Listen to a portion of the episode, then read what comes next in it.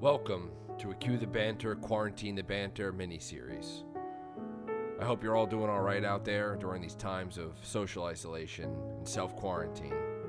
We asked a bunch of our friends to suggest movies that they thought would be perfect to catch up on or watch for the first time during this quarantine. We uh, we hope you enjoy.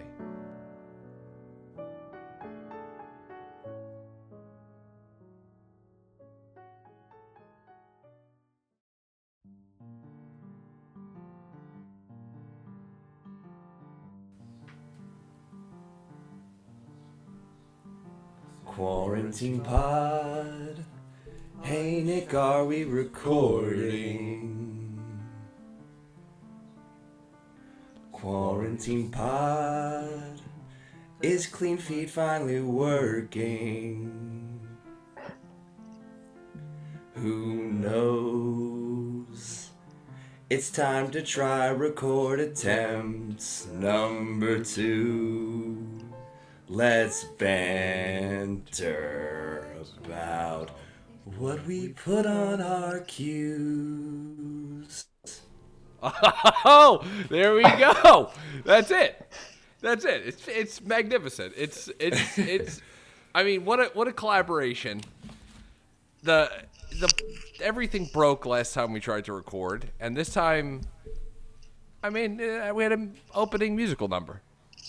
Listen, I got I got Justin Hurwitz. I call him Justin. I got him on the phone. Like, Look, like I'm doing an I'm I'm doing an episode on on La La Land, and I was like, we wanted to do a musical number to just be in the right uh, vein of what that movie's about. So I was like, can you write a musical number? And he did. He said, this is a brand new thing. And I, it's not in the movie at all. Um, uh, here's a tune. Like, tell me, tell me what you think.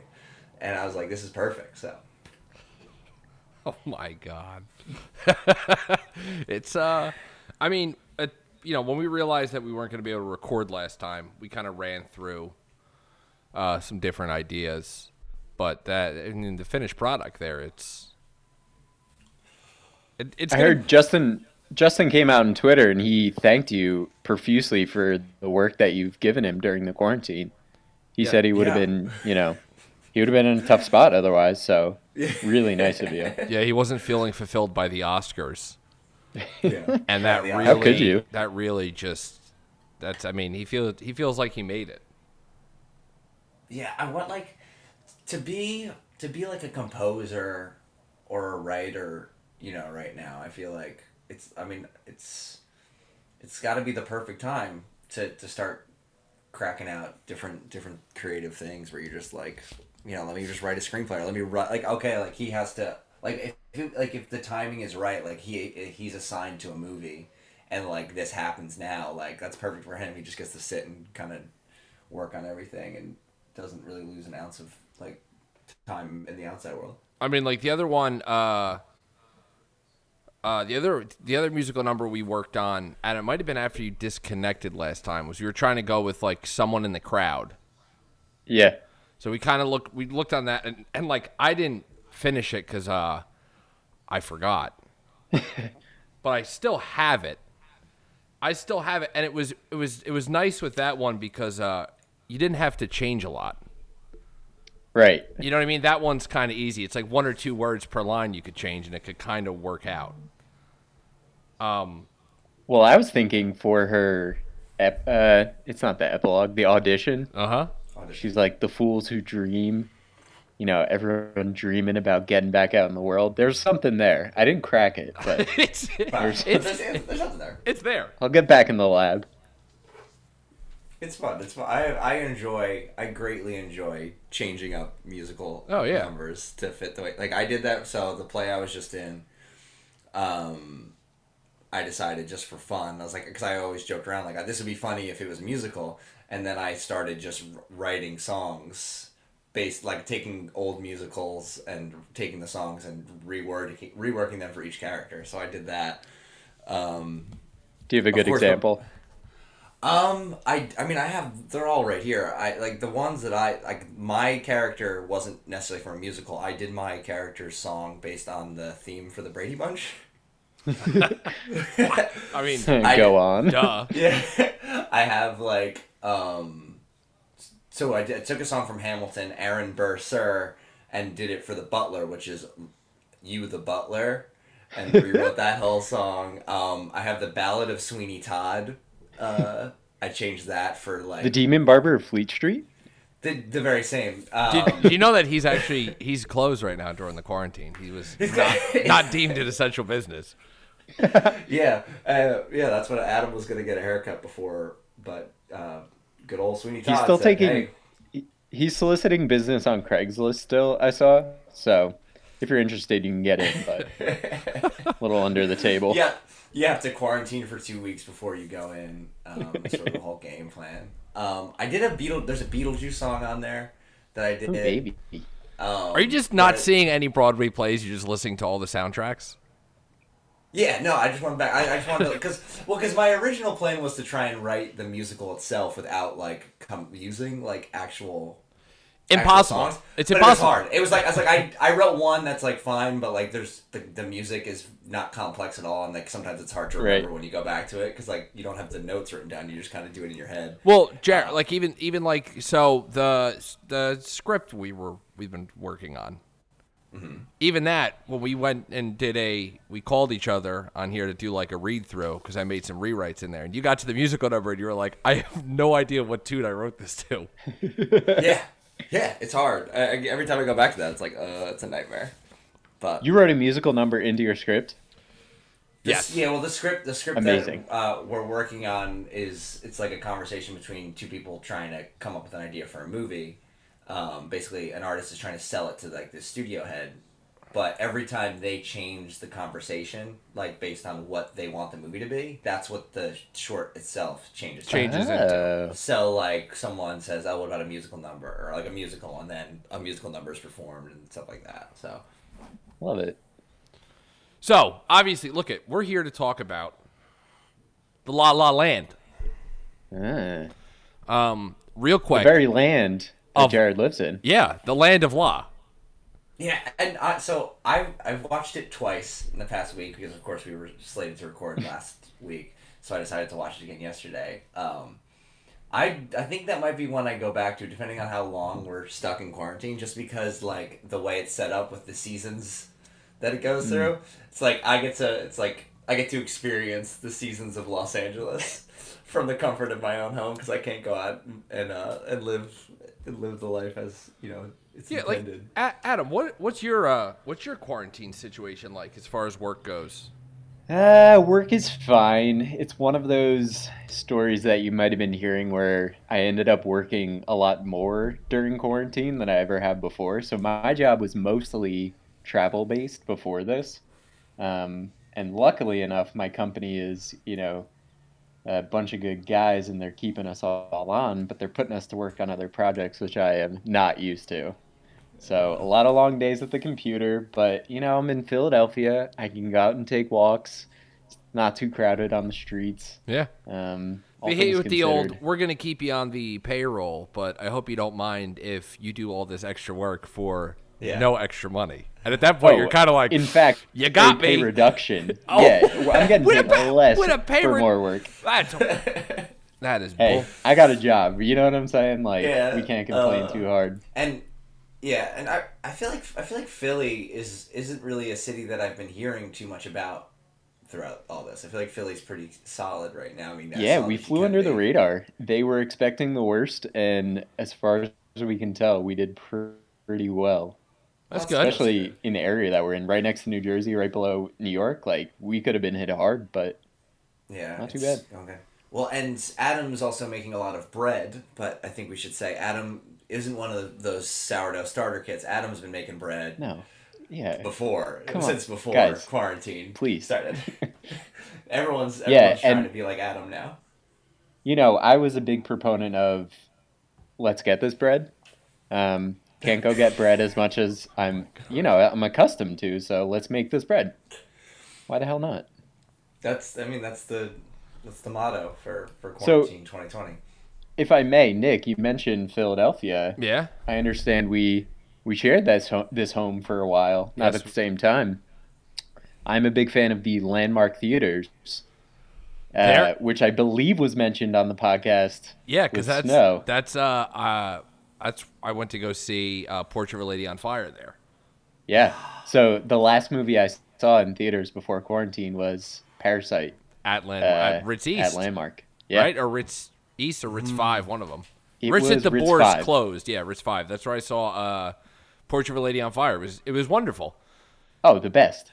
I've already watched that twice No, since quarantine I mean, started. no trailers before the movie played. That was pretty Amazing. pretty sweet. But now I'm scared for them. I think we we touched on this last time we tried to record. Concern that, yeah, like AMC Yeah. is like we might just go bankrupt, and it's like you're the biggest movie theater chain in the U.S. That's uh, that's not So good. So what does that say for my local theaters that play Parasites and Portraits of a Lady on Fire? You know what I mean? Yeah, it's I don't know. Oof. It all That's depends on I'm- how Landmark, how their business models Yeah. doing. I hate to say it, but that's the thing that worries me the most about uh, this whole crisis is if I don't get to go to a mostly empty theater to see an art film, I'm gonna be so upset. I know. Oh my gosh, yeah, it's gonna be yes. Next next year, next year, Portrait of a Lady on Fire two, on exclusively on Quibi. yeah, you guys get Quibi yet? No, absolutely not. Did anyone get Quibi? Like, yeah, I mean, a lot of people did because they had like a free 90 day subscription. Right, and that's I feel like a lot of like with with what's going on with like movies. I mean, obviously, a lot of like film critics have already seen a lot of movies because of like the festivals that happened before this all sort of uh, went down. Like, I feel like a lot of them were just like they all like the ones that I follow like all got Quibi just and they were looking at stuff and like they that was what they were reviewing because it's new it's new content to to review. It's weird because like now what what movies are like big now. Like there's a movie that came out on Netflix um, recently. I think it's called Code Eight, which is like starring the guys from the guy from Arrow on CW, which he's not a big actor. He's big in that in like TV for like that stuff. But like to see him like now he's in a movie like if that's any other year, that's a movie that just gets completely lost on Netflix. But apparently that's a movie that a lot of people are watching, and it's like it's weird that like if a movie your movie's coming out on Netflix or streaming, like it's gonna be those are gonna be the big movies this year. Like HBO has the Hugh Jackman movie, Bad Education, is coming out. An HBO Uh, original? yeah, like HBO bought the, like it, it premiered at a festival last year, and HBO bought the dis- distribution rights. wow. That's coming out, but like that now with everything that's going on, that that seems to be so seem to have been the right move for that movie. Where like a, a major studio could have gotten that, and it could have been a, a theater release, but instead it's on HBO, and now it's going to be one of the only new movies that everyone has access to. I don't know. Look, it fucking things are weird right now. It's like the it's kind of the worst. Everything's kind of terrible. It's uh, you know, even like when I go to work, like I have to go to like I'm essential, so I have to go to work. Oh, brag. Not even a brag because I get to leave my house. The only time I get to leave my house is to go to work. I know. You get out of the house, you're like, okay, yeah, I'm out of the house. This is pretty sweet. And then I get there and I'm like, I'm at fucking work. so it's like, ah, it's not the greatest, but it's, it's fucking, Fucking fucking thing sucks. yeah, it's fucking weird out there. You like go grocery shop and everyone's got a fucking mask on. The roads are not nearly as busy as they were before. It's just, it's fucking weird. And obviously, things are not going to survive, but it's weird when you see things like the largest movie chain in the U.S. being like, ah, this might, this might be it. It's like, all right, how? That's fu- that's fucking nut. That's wild. Yeah. Um.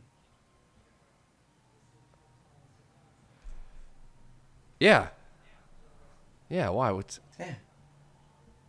You lost us on clean feed? Oh boy.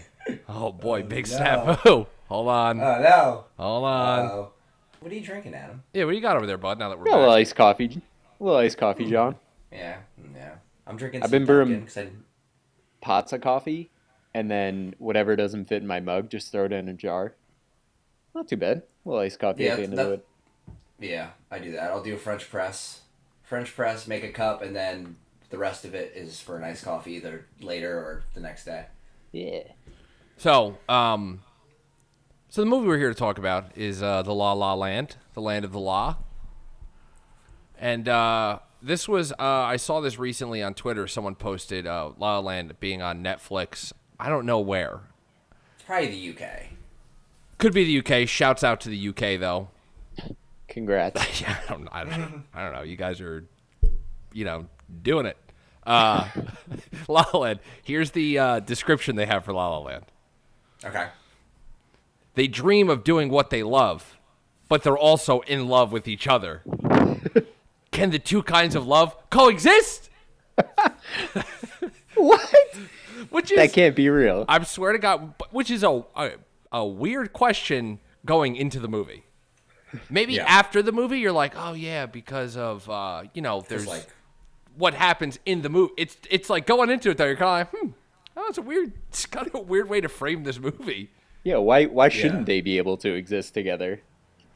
You'll find out Yo, in La La Land. yeah, exactly. Um, yeah, so I mean, Adam, this has been like La La Land has been a movie we've talked about recording an episode with you for so long. Like, what about it? Because you've watched it. Count. How many times have you watched La La Land? God, Like, I- I don't you- think can it's like ten times. It's probably five, six, seven times. Yeah. And that was I saw it for the first time in 2017. So like almost a full year. It was right around Oscar season, so it was almost a full year after it had already come out, um, and you you know done its award cycle thing. Um, part of the part of the draw to La La Land was for me is the first time I saw it. Which Nick, I know you have mentioned that it is one of your best movie going experiences. That is yeah. correct. So I saw La La Land. If you'll indulge me and let me tell the story. So I had been invited to, uh, like going out for someone's birthday. It was actually someone from our high school, Jared. Um, Okay. And they wanted to go out in Philadelphia, uh, like go to bars. They like got a hotel. Uh, we were gonna like crash there or whatever. So I get there and it's just me and two couples. So I'm fifth wheeling from the start. I get to the hotel room. It's like awkward. They're like not ready to go out. So I'm like, all right, I'm going to drive this party. We're going to start drinking now. We're going to go out. We're going to have a good time. It's going to be fun. Lo and behold, I drank a little bit too much to make it a little fun. So towards the end of the night, you know, we're coming back to the hotel. I decide that like I was like playing it by ear to see if I was gonna like go home, like not drink and go home, or if I was gonna like stay in the hotel. So I end up staying in the hotel, but I end up sleeping on like a bench, uh, like in the corner of the hotel, like somewhere you're not supposed to sleep, but it had like five square inches of cushion. So I was like, yeah, I can sleep here. Well, yeah, it's Like, got I'll cushion. be fine. Yeah. So after being drunk, sleeping on a bench with a cushion, I wake up at 6:45 in the morning in the hotel room. Everybody else is sleeping. I'm like, I need to get the hell out of here. So I get on a train in Philly, take it to New Jersey where my car is parked, pick up my car, drive down to Delaware where I was living at the time. I get to my house where I was living at like 9 a.m. in the morning, let's say, so hungover, miserable. I'm like, I can't fall asleep right now. Like, I'm going to feel worse. So, what do I do? I go onto HBO and see what movies are available. And La La Land was the one that I picked, right? I swear to you that La La Land, watching it from the comfort of my own bed, being hungover, like brought me back to life. like I felt like a the person I was before I laid down in my bed to watch that movie was completely different than the person I ended up being afterwards. it was Wow. truly like breathing life into me. Yeah, true hang. And- I gotta try that next hangover I have. It's time to. You must. You must. Yeah. And uh, so uh, it actually made me think of a question. How do you guys feel about waking up and the first thing you do is watch a movie? Because I did that today as well, and I think I like it. I love it. I Yeah, did I'm- that. I, I'm down I with funny- that. Yeah, funny enough, I think the last movie I did that with was Chazelle's follow up, First Man. I woke up and it was like it was early, uh, like on a Saturday. I woke up and it was like seven or eight, and you know, like Nikki was still sleeping. So I was like, ah, you know what? This is leaving HBO. Let me put it on. And I- I like doing that because even I'll do that and then I'll sleep. I'll like take a nap for like two hours and then wake up again and like have Yeah. lunchtime. Yeah, Um, I I did it with First Man. I've also done it with Schindler's List before. So it's there's there's That gave you a hangover. there's level there's like a whole. I came off a midnight shift, and when I come off a midnight shift, I can uh. never readjust to being back on days. So I tried to, and of course I woke up at like 3 a.m. I couldn't get back to sleep. I was wide awake from working overnights, and I'm like, I, I got to do something. And I was like, oh, shit. I mean, I haven't watched Schindler's List yet, and I got Perfect three timing. hours to burn. I did that this morning with uh, the Florida Project. First time I'd seen it. I saw that you watched it. I was very excited because Nick Nick absolutely loves that movie. So once I saw that you had watched it It is before coming so the episode, incredible. I was gonna say that's a that's a great Yeah. movie for you to have watched. Um, I, I I have it on my watch list to go back and watch it because I watched it, I enjoyed it, but like. I don't know. Me and Nick have had this talk about this type of stuff on the podcast before, where it's like, like I even over the past two or three years, I feel like I've grown and like aged a little bit and have different perspective on things. Where if I watch the Florida Project now, I see myself liking it even more, uh, just given my own more adult perspective. Well, yeah, that's like the thing where you know, you know, like growing up, like Jared, like you love a movie like, you know, like a Jared classic, like a Van Helsing, Well, you always got to bring up Van Helsing because I just watched it because you liked it so much, and I finally watched it all these years later. as a kid. yeah. yeah. But you know, you have those kind of movies where like you watch them when you're younger, and you're like, this movie's great, and then you watch it now, and you're like, you, yeah, yikes, that's not, that's not a coherent movie. But I got a couple of them that are going to be coming up on the podcast that I'm going to suggest for you to watch. but I think I, I think it works like kind of a nice way too, where you have these movies that you watch maybe when you're younger that you like, and now you watch them again as you've gotten older, matured, more things in your life have happened, and you're like, oh yeah, no, I totally, this is this is my shit more than I even realized. It's nice that you can grow with a, a fucking movie like that. yeah. The Um, so when did you first see La La Land, Jared? I saw it. It was in. I I got a. Uh, I got like a stream of it online somewhere. Well, That, I mean, the quality was fine. going Yeah, to so, have yeah, to so- edit that out. Let's see at at, at 21 minutes. Just and- yeah, just bleep, just bleep it. I gotta bleep somewhere. So I watched it in preparation for.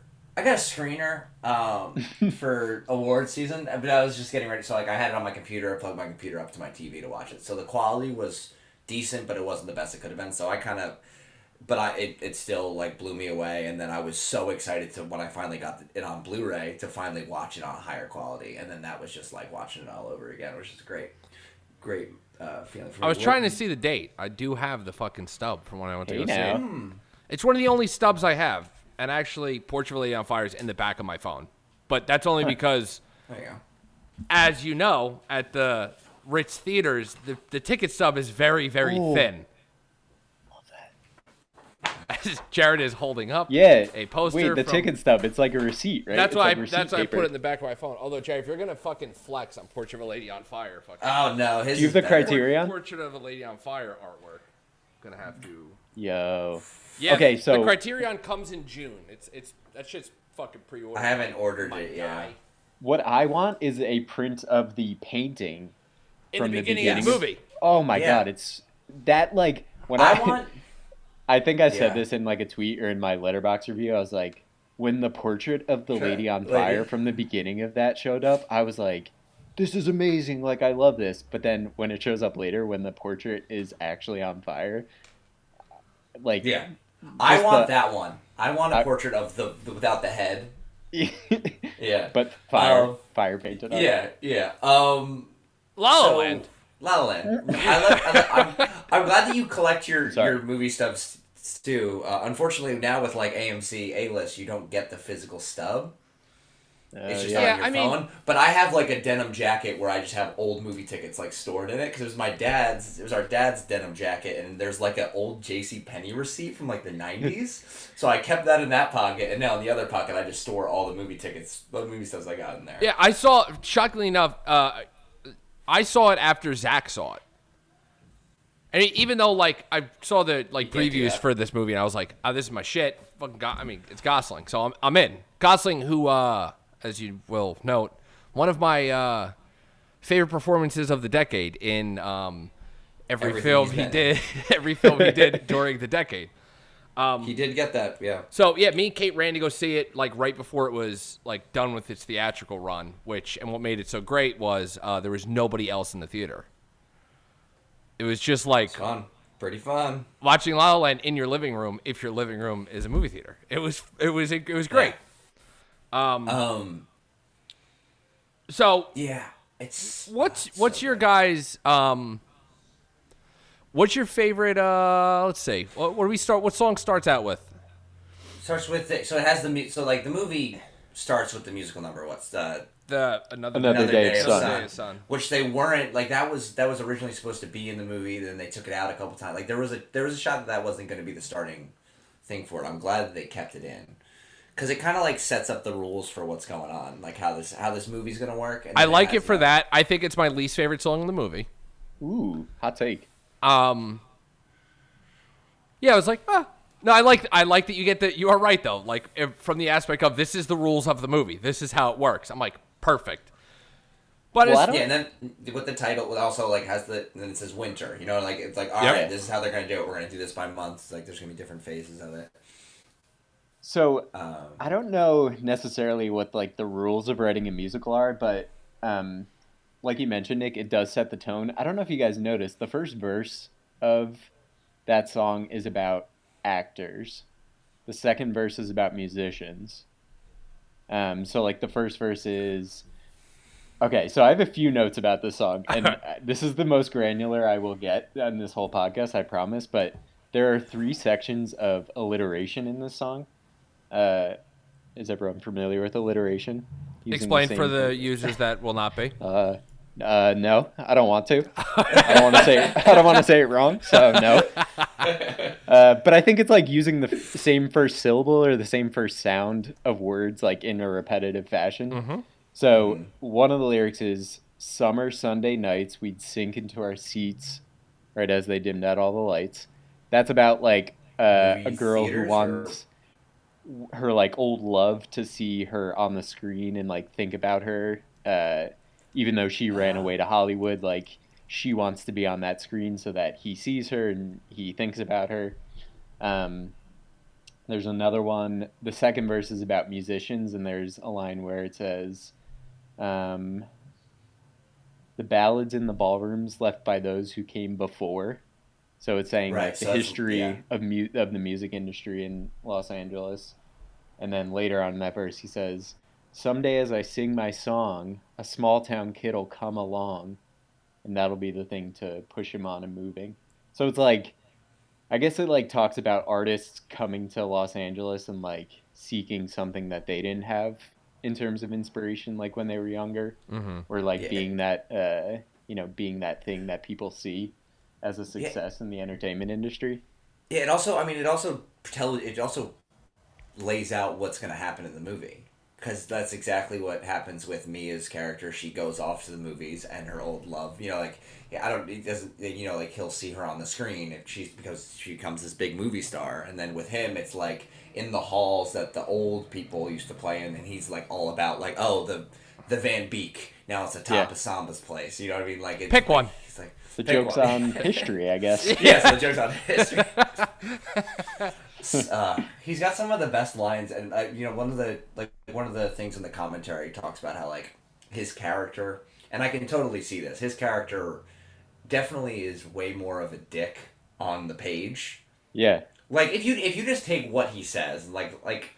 Because like it's like okay, not a lot of people really talk like this. Like this guy is pretentious and he's like kind of. A, like but it's that, go- asshole, that like, Gosling he's is so goddamn But charming. Gos- yeah, charming he, yeah, he's so charming. He brings so much warmth to it, and, and you just have that yeah that Gosling I mean, arm that really just kind of sells that character. yeah, and that you know he's he's perfect for he's perfect for that role. shouldn't Um, like you would like you said jared on paper like a jazz loving like person who doesn't want to hear about modern music and like the way the world is evolving Yeah, it's a you would nightmare. like roll your eyes at that it's a nightmare. It's the yeah. You'd hate that guy. You'd hate that Yeah. guy. Even look. at- Um, here's the thing. the way he Sometimes dresses like sometimes those kinds of people have a point. They Yeah. just don't know how to make that point without being a like and that this goes for any form of art. There's those kind of people. You know what I mean? That's like uh, I remember so when I was in Philadelphia when I was in school, I was in our digital lab. I had a project to print and the kid sitting next to me, I didn't know him, but he was scanning film. And the whole time he was scanning film, he kept telling me, "Oh no, you should have shot in film. You should shoot in film. You should." Shoot. And I'm like, bro, I fucking get it. I got shit to do, and it's not involving film right now. Leave me the fuck alone. film is superior to digital. He is correct on that. And like his argument was right, but it was this whole kind of like, oh, look what I'm doing, bud. Yeah. Mm-hmm. Look at me. It's like I already It's did always- it, so it's easy for me. me. to tell you what Yeah. to do now. I'm one of the old masters. Right. But that that's you know it's it's uh I think we could all relate to that kind of uh Yeah. those kind of people. Well, and Yeah. it's like they the first thing they really show of his character is like he is so devoted to his craft that he is listening to recordings of himself playing piano in the car like while he's driving around LA. So Yeah. it's like he comes off as like, okay, this guy means business. And- he, he says at one point that he goes five miles out of the way to get a cup of coffee outside of a jazz club. Yeah. Are you kidding? like, are you... Especially in LA, all that traffic. Yeah, all that traffic. Uh, um, Yeah, so Jared, do- is the depiction of traffic in LA uh, is that accurate in La La Land? Do they get out of their car and dance on the freeway? They do. I always like. Yeah. I think when I first saw that, when I first went out here, I didn't know what. Like I like looked up. I was like, what high? What highway is this? And I guess I think what they used was. They use like the on ramp, right? Yeah, it's. I think they used the um. The like the easy pass, the fast pass lane Okay. because there's like because it's emerging in the high. It's like from the 105 to the 110 that heads towards Oh, downtown oh. LA. Oh, shout out to the Californian skit Yeah, on Jesus. SNL. Uh, That's exactly what that skit. That Yeah. is exactly what that skit you is are about. that guy. yeah. I took the 104. So that's oh my gosh. That's that. I, let's let's let's get this out of the way. That that's stigma in California people because it's not like I go- it's not like I'm not gonna go home to New Jersey and call it the nine. Like I call it Route Nine. You know what I mean? Like I don't call it like I don't call it. I still call it I ninety five. Like just everyone calls them. The California ones have the the in front of it. Um. It's everyone else's fault, not yours. Yeah, yeah, it's just what everyone calls it. But, Stuart! Yeah. But even then, that's like in the middle of the day. Yeah. Like, and like I've been on th- those highways before, where like just getting on to like getting from the 105 to the 110. uh, it takes a while. Like that's kind of held up. So like for them, but for them to just like I- I'm assuming they just closed off like the They did. I They think if you- a if you ramp for I Easy think Pass. if you pay attention, you look down. There's some cars that are facing the other way. Like if you really try and like pay attention Yeah, to 'cause what's they're going all- on deep. Yeah, according to how it's set up, they're all going. They're all supposedly going that way. They're one- yeah, they're all there's flipped two- around. There's a median, and they're all on the, going the same way. It doesn't make But sense. I, I kind of like how we go from that point in the beginning of the movie to we go to Mia. We see Sebastian. She's sitting in her car. He's honking the horn. He's furious. Of course, that's the car that he drives. Of course, that's the car that she drives. Makes sense. Fits them perfectly. And I like how you. Uh, I like how you you you start with her, with her going to her auditions. You know what I mean? Her working at the car. Right, Like, yeah, they do, they do an introduction for, for, For her, each- and then they go back. and then you Um, get I- Sebastian. but I, I, the um, when when she gets home from the audition and her friends are all getting ready to go out, and you see her apartment with the big, you know, Casablanca poster up on the wall, and uh, they do uh, someone in the crowd. I have to pause. I have one note in between the time when they're on the freeway. She they show her working in the cafe on like the what is it, the Warner Brothers lot or Yes. the Warner Bros. lot, yeah. Uh, so if you notice in that scene, there's like a seemingly famous actress that comes in. Everyone's kind of turning their head. She goes up. She's she orders coffee from the counter. She says, "Can I have one coffee?" She tips them a five dollar bill. You could see it like go into the tip jar. Um, and she walks out. She gets into a golf cart, and then somebody like drives her away, like seemingly to Right, a yeah, set teams, yeah. that comes up back around and we will get to it at the end of the movie but i want to note that she bought one coffee and she tipped five Five dollars. yep Hold on. Okay, okay, take the notes. Let's- one for the coffee record. five Five dollars Dollars. As you can see, um, nick wrote it down it's been Um, noted. Um, Yes, like, I mean, like you have her audition. I think her audition was based on actually auditions that like Gosling had, where like he was doing a serious scene and someone interrupted and like came in, and, like yeah. It was like, hey, um, they're like, oh, hey, here's the scene. It's super emotional. she's crying, and and yeah, and like what I, I had this note for later, but just what Emma Stone is able to uh, portray just with a look at so many different points in this movie because there's so many different points where you get so much emotion and trajectory of that emotion just without her saying a word. Like you know, she, Yes. when she's at the concert and stuff like that. Like just the what her Yes. eyes do and how she you know she's like you see her walk in and she's like super serious. She's doing this scene. She's like tears in her eyes. Then it's like awkward. Then she, you know there's like a sense of embarrassment, but then also you can kind of see that she's annoyed that this is happening, like frustrated that this is happening during the thing, and it's just like Well, ex- all at once. It's just excellent. which exactly is that it's actually perfect because I mentioned someone in the crowd. Um, A song that starts out, and I'm okay. You know, they're in the apartment, and they go to the party, and like when when like everything really started clicking for me is when she walks into the bathroom and she looks in the mirror and the whole song slows down and it's this someone in the crowd. The, she has that whole thing where she sings to herself in the mirror. It gets But dark, right? It There's gets yes, it gets dark. There's like the light on her, and she's looking in. Um, but that's it. That's that emotion in her, uh, in her face that she portrays, looking at herself, how she feels. You get that from that short little, like, and obviously I know she has the lighting, the song, and everything going with it. But at that point, I'm like, okay, yes, um, I'm I'm in.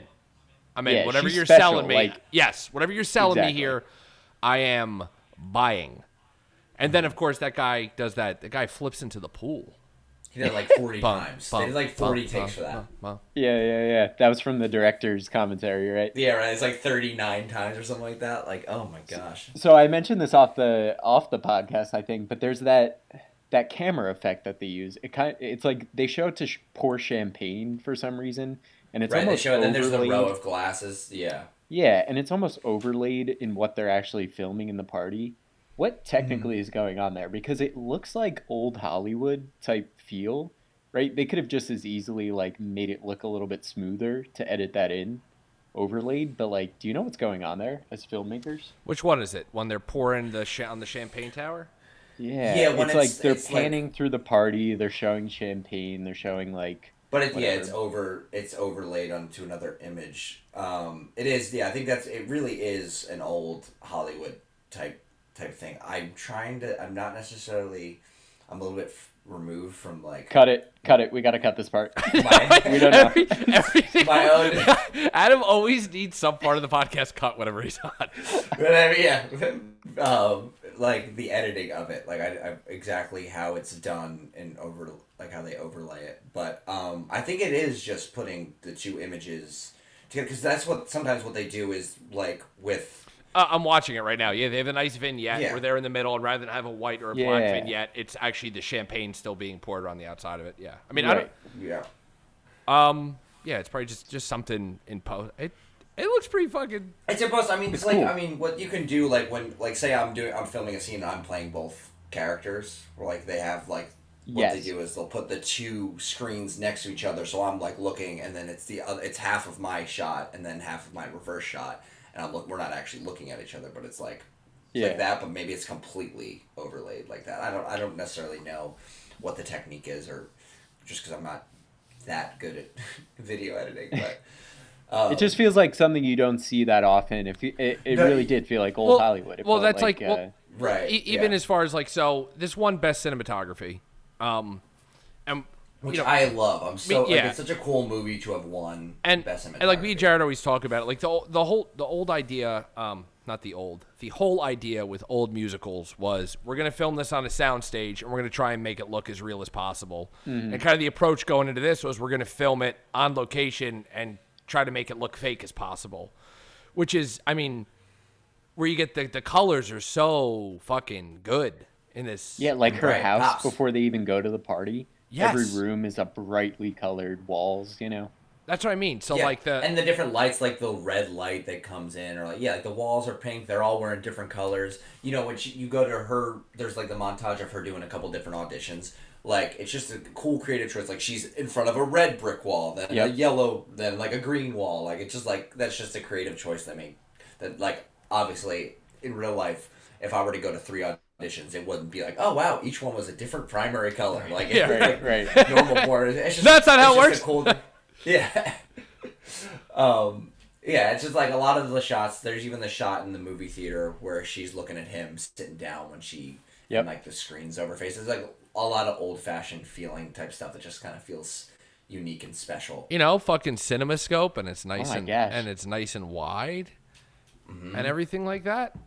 Who has a red Yeah. bathroom? Um, Like that no, picture you're putting up, Nick? Yeah. Bright red. Who's got a know. bathroom like that? I don't know. It's good red. like no one's bathroom looks like that. But like, it, but it, you, when you watch on the movie, it, it it it just looks looks cool. It looks nice. Yeah. Well, it looks I'm all like here it, for it. looks magical to me. Like I think the Yeah, that whole sequence is sort of feels like that. and to Yeah, me, too. like from somebody who doesn't, you know, to me that looks like old Hollywood too. Like when I think of Hollywood, I think of like Hollywood with like big colors, like bright, uh, you know, the gold, the parties, like all that kind of stuff. It feels very. Mhm. I mean, even uh, like that nice, like the CinemaScope opening of the movie, where it's like nice and Yeah. small, and it gets nice and big with the retro like look and feel to it. You could tell that it's it's you know, it's very influenced by by that.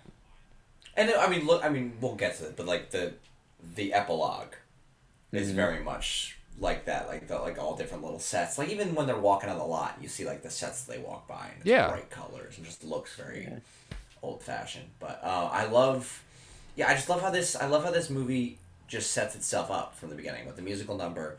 All right, this is just people in like regular life, but like they're gonna sing about it, and it's not gonna be the best, you know like it's not like oh we have like Beyonce singing like a strong powerful musical number. It's just kind of like real people singing type type feel. And then you know the, there's the winter title, and then we have well we stick with we stick with uh with Mia in her car, and we see her auditions, and then her roommates, and the party, and then after the party, her car got towed because parking in LA is a nightmare. And then she walks into the bar, and you hear the song playing, but you don't see him playing it. And then all of a sudden, it goes back to Him honking the horn. and we yeah, we stay we stay with him, and then we it's like two separate introductions, and Yeah. then getting to that point with the meeting point, which is their theme for the whole movie. Which I, I just love how that was done. I love the idea of how how that's set up. The um, yeah, yeah, you get you get everything with um with him. Is that it's it's with his um, right? His sister comes over. That that's all before, right? Is that all before they meet?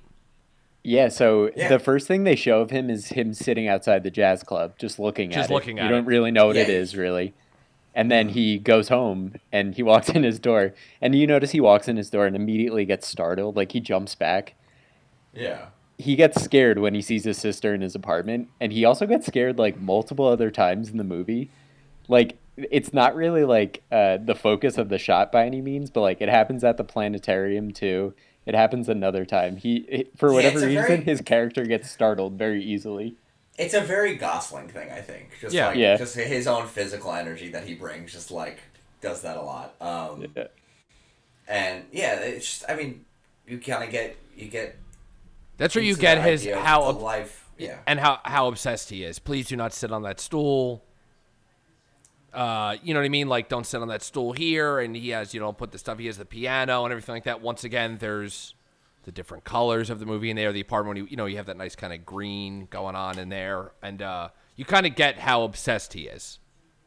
Yeah. Yeah, there's one point where his sister wants to give him something, and he's like, "Ah, "I don't want it," and she goes, "What if I said Miles Davis pissed on it?" And he's like, "That's almost insulting. Is it true?" Yeah, right. like he like he actually like fully cares about this stuff.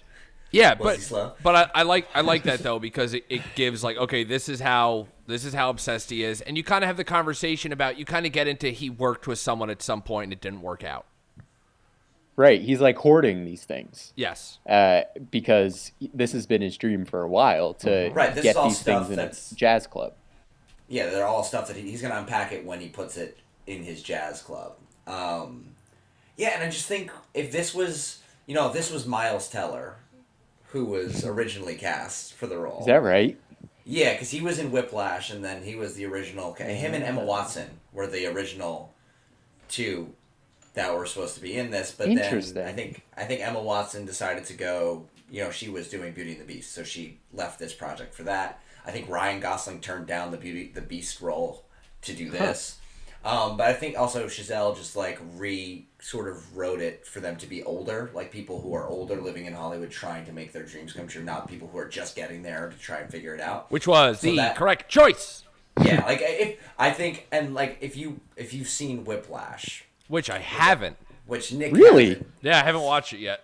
Such a good movie. it's like when you watch that, like Miles Teller fits that role better, and I think if he's in this, it's going to be more like the Whiplash character who comes more across as a dick than Ryan Gosling does, who kind of brings a warmth to it, which kind of fits this movie more. Um, and I think you get a Speaking of movie if you're Whiplash, the next scene you see with uh, Ryan Gosling's character is him working his day job at a restaurant, Which I love that scene so much.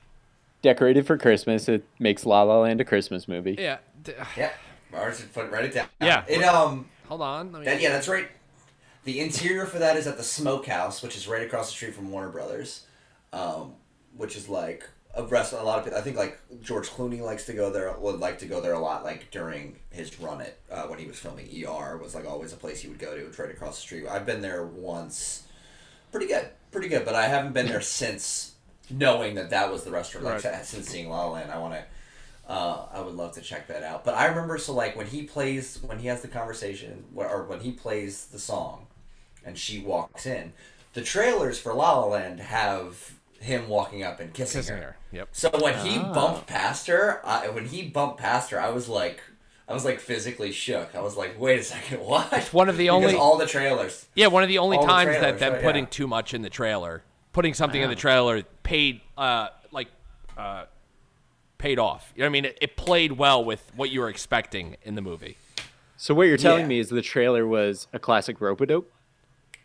Shanghai, baby. It was Shanghai. That was Shanghai. But I love I I love oh, the um, the Mia and Sebastian theme. It is good. It's very simple, and I like when you start the movie. You're like, okay, this is their theme because you hear interpolations of it throughout the soundtrack and different scenes of the movie. Mm-hmm. But I kind of like once you get once you're done with the movie, once you're at the end, I think the song takes a very different has a very different meaning and you listen to it and you're like, "Oh, this song was never a happy song. This song is kind of depressing." Yeah. And it's one of the things Yeah. that like it doesn't that doesn't occur to you like while you're watching it. Afterwards you're like, "How did this not sound sad to me the entire time it played throughout the movie?"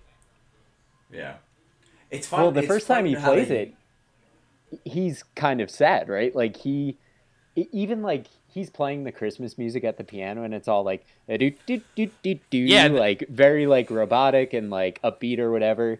And then you could see his demeanor kind of falls, and he slips into like da na na na. You know, it, like Yeah. it it really goes down with his mood in that scene.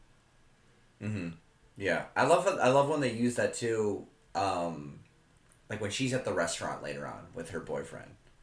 Guy's a She fucking this- douche. Terrible haircut.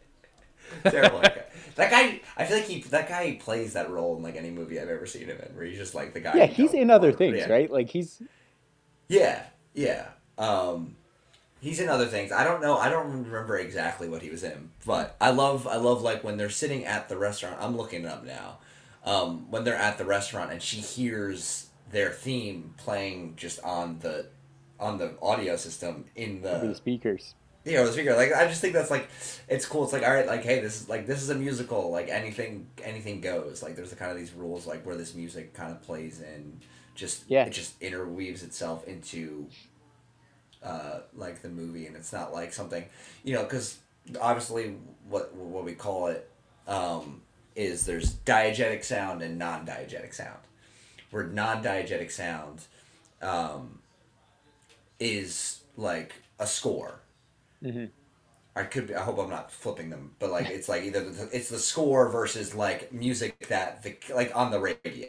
So like there's times where like diet like the music will be the score where like you don't expect like the characters don't know it's there, but then it'll like like movies will transition and it'll be playing on the radio, and then that point it goes into the the di the digest or whatever it's called. The, the, like it's becomes diegetic music where like that is like part of the score and she just hears it, but then she hears it, so like it becomes into that world. Like, but that's cool. Something that you can do with musicals because musicals, all the music, a lot of the music is like they're it's reused they're and aware of it. repurposed and reformatted. Yeah. Like you can hear Mhm. them playing like uh, there's like a point where they're walking through the studios, I think, and there's a guitar playing in the background and it's playing City of Stars. And you can only really recognize the tune if you're like really listening for it. If you really But it's not yeah, I it's didn't. not the main focal point of the scene, you know. Right. Yeah, I didn't even. I honestly didn't even notice that it was it was playing that. I love when the, like he. So he did Hurwitz. Did you see First Man? I have not seen First Man. No. Okay.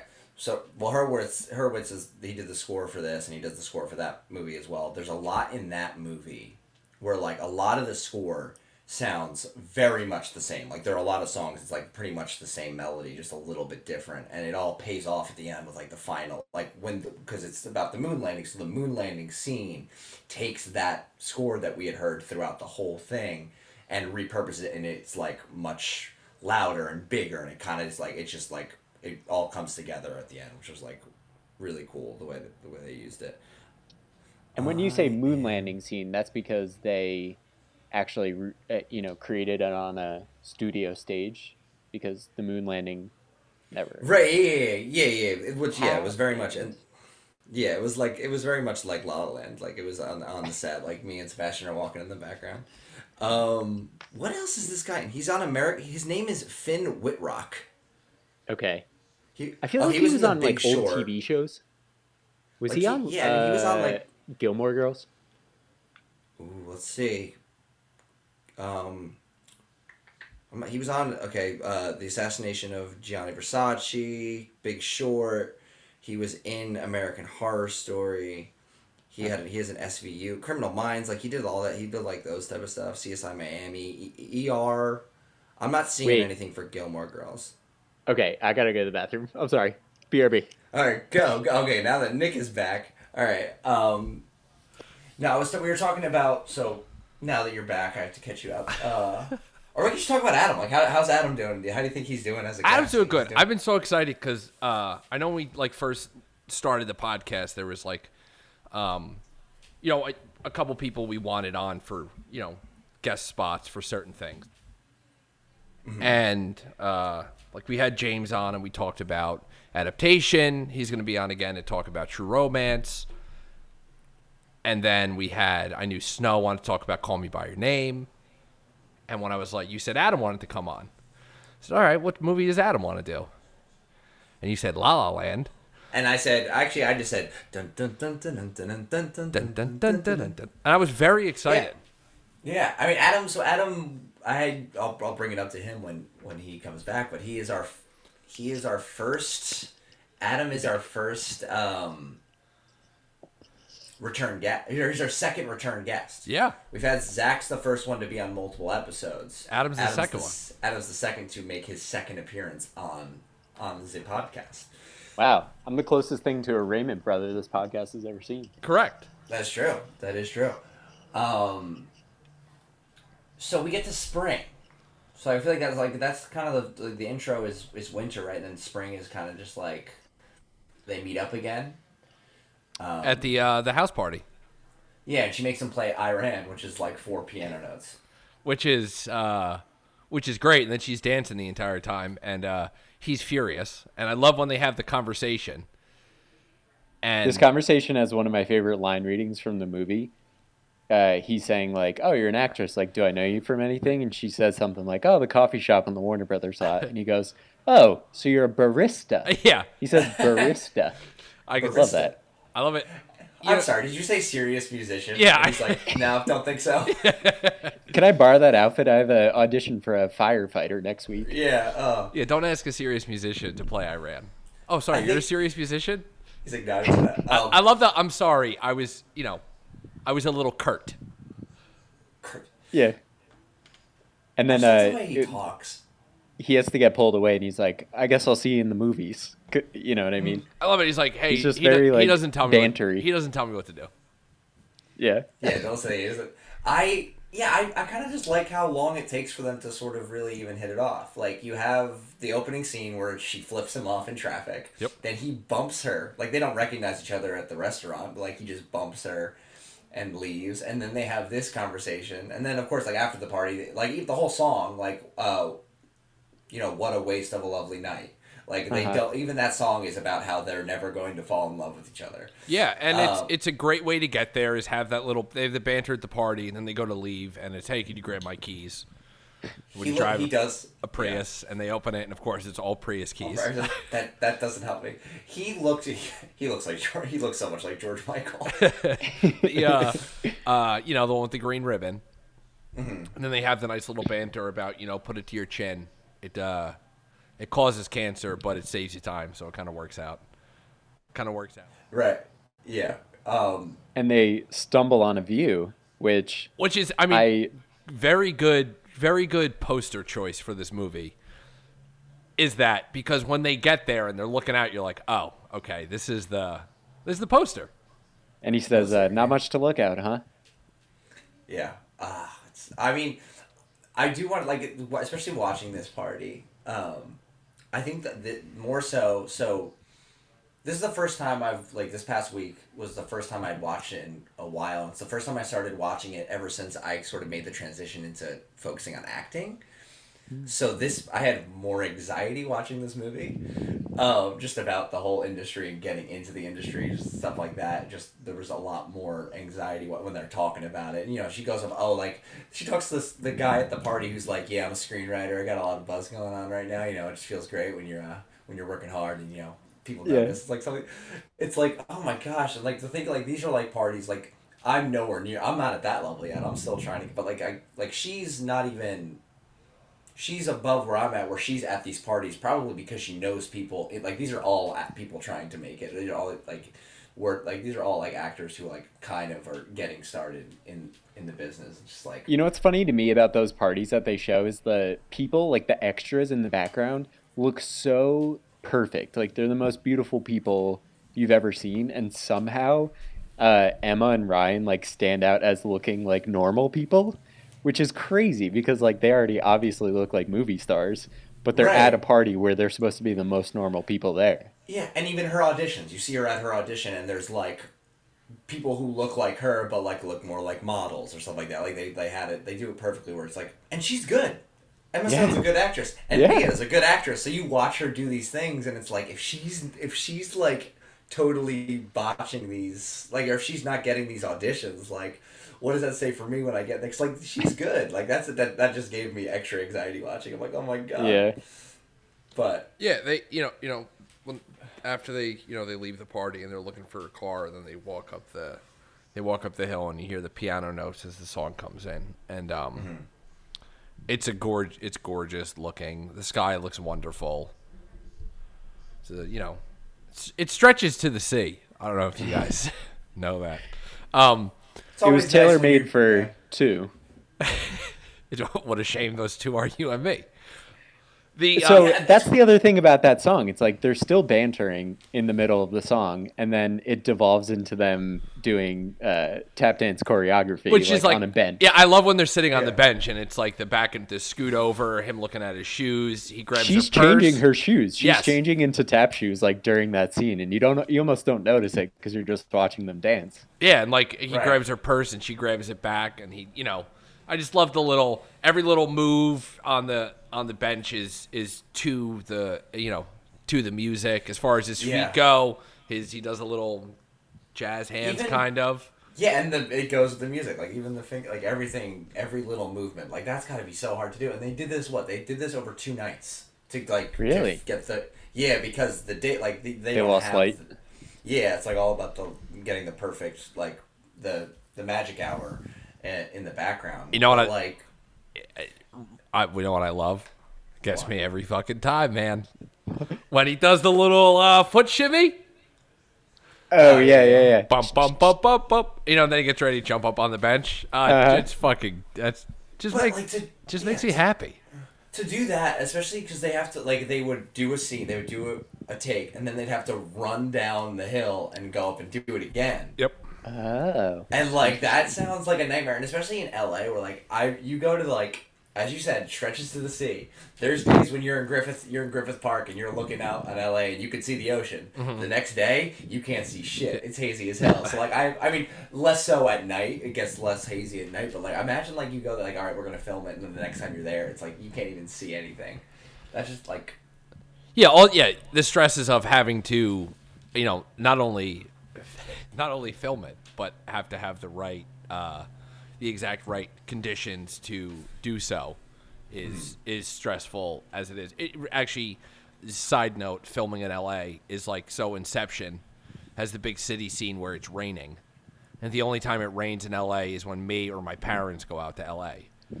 and I remember, like Wally Pfister on that, he talks about it. He's like, "We were hoping, looking at the forecast, please be rain, please be rain." And then they realized there's not a chance it's going to be rain. So they had to get big black cards attached to cranes to hang up on top of buildings in order to block Are the you sun kidding? out. So nightmare.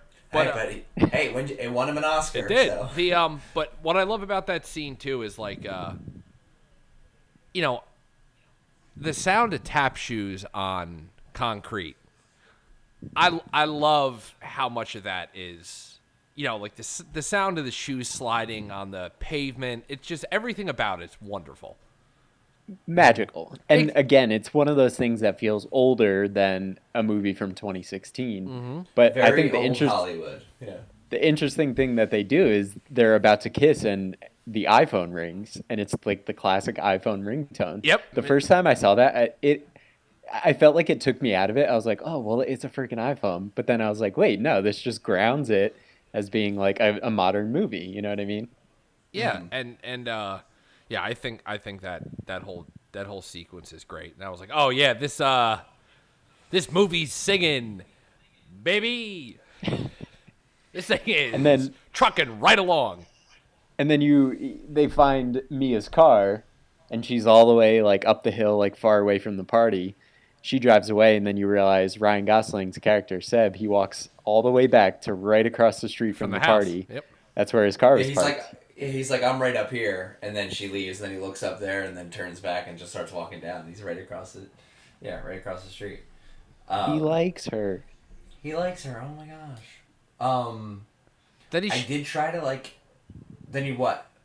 no, go what ahead, go ahead, man. Well, no, I. I Say your freaking brought up- piece, Jared. Yeah, go ahead, dude. Adam. No, I, I, I was gonna move on to something else. So if you want to say what you're gonna say about No, because I'll was go- I was gonna move on as well. So you just go ahead. man. Okay, same time. I, I was also gonna move on, Yeah, so, so I- I'm on I'm on board. No, I wanted to. I wanted to like. Adam asked me about the traffic and like, if does it, is it like fitting in the movie? And like I was like also like where the places that they go, I always tried to like. I was like trying to map it out. I was like, all right, so they're here, which is in like Pasadena, and then they go over here, which is in Hermosa, which is forty four minutes away without traffic. Like, like the jazz. Plot holes. Yeah, it's like this is like man, they're they're clunking along. Um, but um, so like yeah, I mean after that, what's the next? When's the next time they see each other? When he goes to the coffee shop? When he goes to the coffee shop, Yep. yeah, you again. and that and the Um, woman wants to return when- the yeah. muffin or this or Is this gluten free? Well, I want a refund. uh hold on, I don't know if I could do that. And she runs over, and then he comes in, and and then he, you know that's the window door from Casablanca, and I think that's where he says the line in L.A. It's where they, um, I don't want to get the quote wrong. What's the L.A. quote that he says? Oh, oh, it's uh, it's a la la land, and It's something That's like that's LeBron a- James is king now. That's L.A. They worship everything and they value nothing. yes. Just something actually that Eva Mendes said, joking around with uh, oh yeah, she said that on set To Ryan Gosling, and he. to her hubby. That's, I always forget they're married. What a couple! Um, what a power couple, yeah. Um, so then, then what? Then like this is where they're they're in the Lighthouse Cafe, which I'm so bummed about because Adam was gonna be Adam was set to visit. Uh, Oh, yeah. LA pretty recently, and I was gonna take you to the Lighthouse Cafe in Damn. Hermosa Beach, which, which and next time you come out, you both of you, in your respective times that you come out and visit, we're gonna hit up the Lighthouse Cafe. yeah, whenever that is. whenever Yeah, right. that is, yeah. I wanted to go to Griffith Um, Park. I wanted to ask about Lighthouse Cafe. Ah, what could have been? I do want to mention. So when he comes to the lot um, to come see her, they like go for a walk, and they're kind of uh, you know like telling each other their backstory and stuff like that. I don't know if you noticed. There's a scene where they're walking past something being filmed, and somebody tells them that they have to be quiet, so they start whispering, and it's funny because like they're not ne- necessarily talking about anything super personal or whatever, but the fact that they're whispering makes it feel so um, intimate. Yeah, it's way more intimate they're that way. It's like, yeah, it's it's they they uh you know they're so enthralled with each other that they can't just be quiet for the quick five seconds. They they keep going back and forth. And that's the first Yeah. time she mentions her aunt Mm-hmm. uh, being an actress, and that's why she wanted to be an actress. And she mentions living in whatever city she grew up in and The growing house up across across. the street from the library. So I watched this movie. I've watched this movie maybe four or five times. I think like the first, like the past two or three times I'd watched it, I always missed that line. Because I remember I was like, because because he says I remember I would always get to the end, and he'd be like, "Oh, how'd you know where I live? House across from library." And I'm like, I do remember, because I remember first when I first saw the movie, that was such a great payoff, and I was like, "Oh shit, yes." Yeah. Like I didn't think about it until he said it again. Then it reminded me of the moment. But like the for whatever reason, like the following times I'd watched it, I missed where she said it. Mm-hmm. And then luckily when I watched it yesterday, I was like, let me rewind it. Did she say it right there? Because like I like I'm trying to know where she brings it up, and then it's just yeah, the house across. That's what I mean. But, like, That's a it's- good payoff, and so is him honking the horn when he gets to the Oh house. yes, Um, yeah, there's a lot of payoffs. There's a lot of payoffs in this movie. Um, sorry, Nick, you were peeking there a little bit. I don't. I didn't want to be mean. No, no, it was good. It was good. Mm. but yes, Um, the next thing they do is go to the jazz club, which you mentioned is what? It, what's the place called? The Lighthouse Cafe. Lighthouse Cafe. And you were there, right? Yeah. You sent me a picture of that one time. I was there. Yeah, I went to j- I went to jazz brunch there. Very loud. Look, That's the most. That's like Too the, busy. That's the most LA thing I've ever heard. it is. Yeah. well, I tell me we got on the 405, went down there, Rose, uh, get some jazz brunch. Um, yeah, it's like where they have the, the conversation, and there was like a lot, I feel like there was a lot of criticism, or the like the main criticism around the movie was like Gosling's character and how he feels about jazz, and how it's like a, you know, you're having like jazz, like the history of jazz, and it's like we're being told about it by like It's white guy saves jazz is what people were taking the movie as. Right, but I feel like the movie kind of the movie doesn't it doesn't write like he isn't written as a character who's like, "Oh, I'm part of this history." He's just someone who admires it and is trying to get other people to look at the history that that And was brought before. They him. almost poke fun at that mindset too. Even in that scene, he's saying like, you know, Mia talks about like, oh, what about the jazz that like you hear in elevators or like Kenny G like or Kenny whatever. G, yeah, yeah. And he's like, the problem with that is like people hear jazz and they talk over it, and like you're not supposed to talk over jazz. And then they continue to talk over jazz for the rest Hey, of look, that look at this guy. This guy, he just hijacked the whole set. Yeah, So, yeah. exactly. I actually went to um, in Philly on 15th and South, I believe it is. Bob and Barbara's. You ever Yeah. been? I no, I've heard of it though. So Bob and Barbara's. Uh, I went there one night. It was like my senior year, and um, oh, I'm trying to remember who was there. Kenny G. It wasn't Kenny G. It was someone was like, oh, it was like you know we were all working on shit, and it was like, hey, anybody want to go to the bar? It was my friend Clarissa. That was it, and I'm like, okay, I'll go. Where do you? She's like, where do you want to go? I'm like, I don't know. You're the one that wants a drink. I'm just. Let, where do you want to go? So we go to Bob and Barbara's, and I love it because they got like a big shitty Pabst Blue Ribbon lighted sign out front, and we went in, and it was just like Im- improv jazz night Yeah. and there was just like a jazz band that just played like extremely loud. You couldn't hear anything, and it was just that's all they did. And uh, one of the guys, I wish I remembered his name, was kind of like a local like jazz legend that he just liked to go there. So there'd be like a local group of college kids that played jazz music, and he would just show up and be like, "Yo, I'm in," and they'd be like, "All right," and then he would just come and play with them. So if you have a chance, go to that bar. All right. That sounds Yeah. When you get it, when you when uh, When I'll, I'll go it tomorrow. I'll go tonight. Yeah. the um, I'll get takeout. but yeah, you know, they start to. He has the whole, you know, they get in the conversation about. So he has a whole thing about the tapas and chicken on a stick. And uh, Gotta be chicken on a stick. it's got to be, and that's where he runs into uh, Chrissy Teigen's husband. yeah. What's that guy's John name? Legend. John Chrissy Teigen's We do that often on the show. I feel like where we just name the va- the, the man as the, his famous wife's. Uh, Yeah. Yeah, because we're trying to, because every You're progressive. usually every other media refers to it the other way around. So we try. Like we what Barry? We called Barry Jenkins uh, Lulu Wang's boyfriend yep. because I Uh, mean, we, were ta- we were talking about Lulu Wong. Uh, you know, but yeah. So we talked about yeah, Barry J. I forget. I feel, I feel like there was another example, but Uh, Mary was the one I- Steenburgen's husband. Yes, of course. Oh, yeah. Mary Steenburgen's husband, It's another, favorite. it's another one there. Greta Gerwig's husband, he had a good movie or something. Uh, Yeah, yeah, of course. You know what I mean? Um, The uh, gotta- the woke kings we are. Um, my God. yes, I am. yeah, nothing like nothing like saying Chrissy Teigen's husband and then pronouncing yourselves woke kings On of a the progressive podcast. movement. On a podcast featuring three white guys, we're doing pretty well. talking talking about jazz. All right, that's not do enough. I'll see you guys later. Yeah, the um, This reminds me of the Moonlight episode that Nick and I never released. yeah, because no one wants to hear us talk about fucking Moonlight.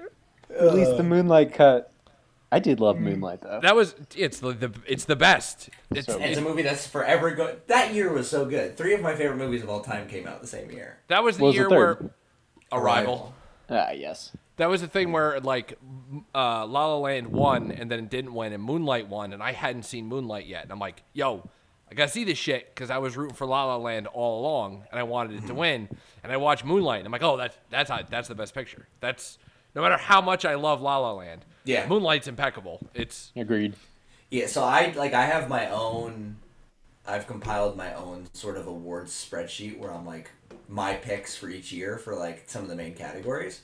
And I think for 2016, for the most part, I give an award like every award that I have. It's like best picture, best director, best actor, best supporting, cinematography, score. I think those are like the ones that I have. I think for that year, every award either goes to La La Land, Moonlight, or Arrival. That's just that's just yeah, It's not going to anything else. Um, but those yeah, it's weird. Like those movies are all that to me. Those movies are gonna always be intertwined. Those two, I mean, for in history, that's just how it's gonna be because like that's. It was a that big- Was it just was- so was- insane when it happened. it was quite a big snafu that happened there. Big Um, Uh, so like, then we we get, we're coming up on summer, right? Yeah. Cause yeah, Well, they, first- they get to First is the first uh, City of Stars. right. That's Um, after he leaves the, the Lighthouse Cafe. Um, it's, it's, it's This one City of gave me- This one gave me anxiety uh, during quarantine because he is out. First of all, he picks up a hat from the ground Yep. and puts it on his own head. And he dances He with dances lady. with someone else's wife, yeah, and then gives touching- and then gives that man the hat. yeah, it's, It's insane. Also, I did, but also when he's in the planetarium.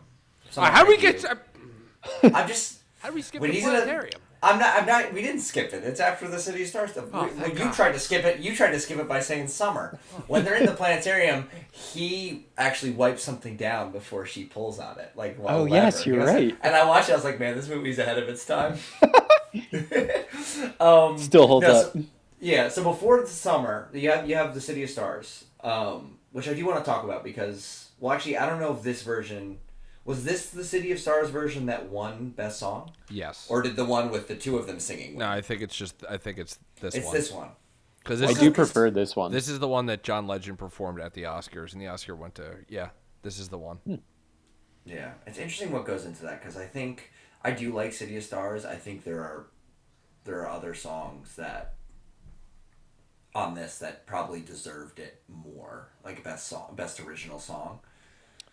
City of Stars is on the soundtrack three times. This is the first one where it's just Ryan Gosling singing. Second one's And the then it's- duo, right? the duet, and then the third one is uh, Emma like humming it, and Yeah, she's not. I humming don't think she actually sings it, but she's humming it and plays over the credits. I don't know if you guys have stuck around for the uh, the credits in La La Land, but Well, La La That Land's one always famously part me. of the MCU, so I normally watch all the credits so- to get that to credit scene. Yeah. exactly this ver- the version that plays over the credits, uh, where she's like humming it, it almost feels to me like it's Mia's character like years in the future, and that song like pops in her head. Oh, she's uh, reminiscing like about it, it. I like imagine her like washing the dishes and like humming that song to herself. Nick famously watches this movie while doing the dishes and dancing in the kitchen, so that's that's. A I good have thread. done that more than one time that with this movie. I like that a lot. have I, heard like that. I I have to go back and listen to the humming of it because I think that adds just a whole nother layer that's going. That's going in the head canon. That's head canon. Yeah. now. that's her reminiscing years later on. She's. Um, That's my take. back on, on that. and it like Um, it like it like gets louder. Like at first she's humming it, and then she's like da da da da, like she's actually like singing it out loud. Yeah. Pretty cool. I believe. I believe City of Stars was originally conceived as a Mia song. Okay. I read that somewhere. I don't know exactly what the um, what it was going to be, but City of Stars was was a her was her song, and then it, it, it changed and uh, Hmm. obviously it won one best original song. Yeah, uh, good song. I like it. Gosling, The score also won, I believe. Right? Score did win, yeah. Um, but like he sings that, and then then they have the like she breaks up with her boyfriend because they go to the Rialto to see Rebel Without a Cause. Oh, isn't that great? And they're at the Rialto, and then they have to go out that night, and she like forgets about it, and he's like alone. Uh, Well, she forgets about the date that she had with her Yes. boyfriend and his brother. So she goes and she leaves him, but then she can you imagine getting broken up with that way? Like, hey, my brother's in town. Can you imagine Nick came into town and Oh me my and Nikki went out to dinner and Nikki just got up and left She the walked dinner out on table you. because she heard because she heard some piano song playing on the speaker? That'd be such bullshit. I'd be so pissed. like I said, that guy was a fucking douche, though. Yeah, the But worst. the- and like, like him and his brother are talking about like the vacations they were going on, and he like answers Hmm. a call in Chinese. Well, they and they have Right. like the whole like they have the whole acting conversation. They just like shit all over acting. Yeah, because they're like businessmen. Fucking jerk offs. Ugh. Suits. Oh boy, it's a bunch of suits. They bunch of chads. Fuck suits. But then Uh. she she shows up on the theater and it's dark. The movie's already playing.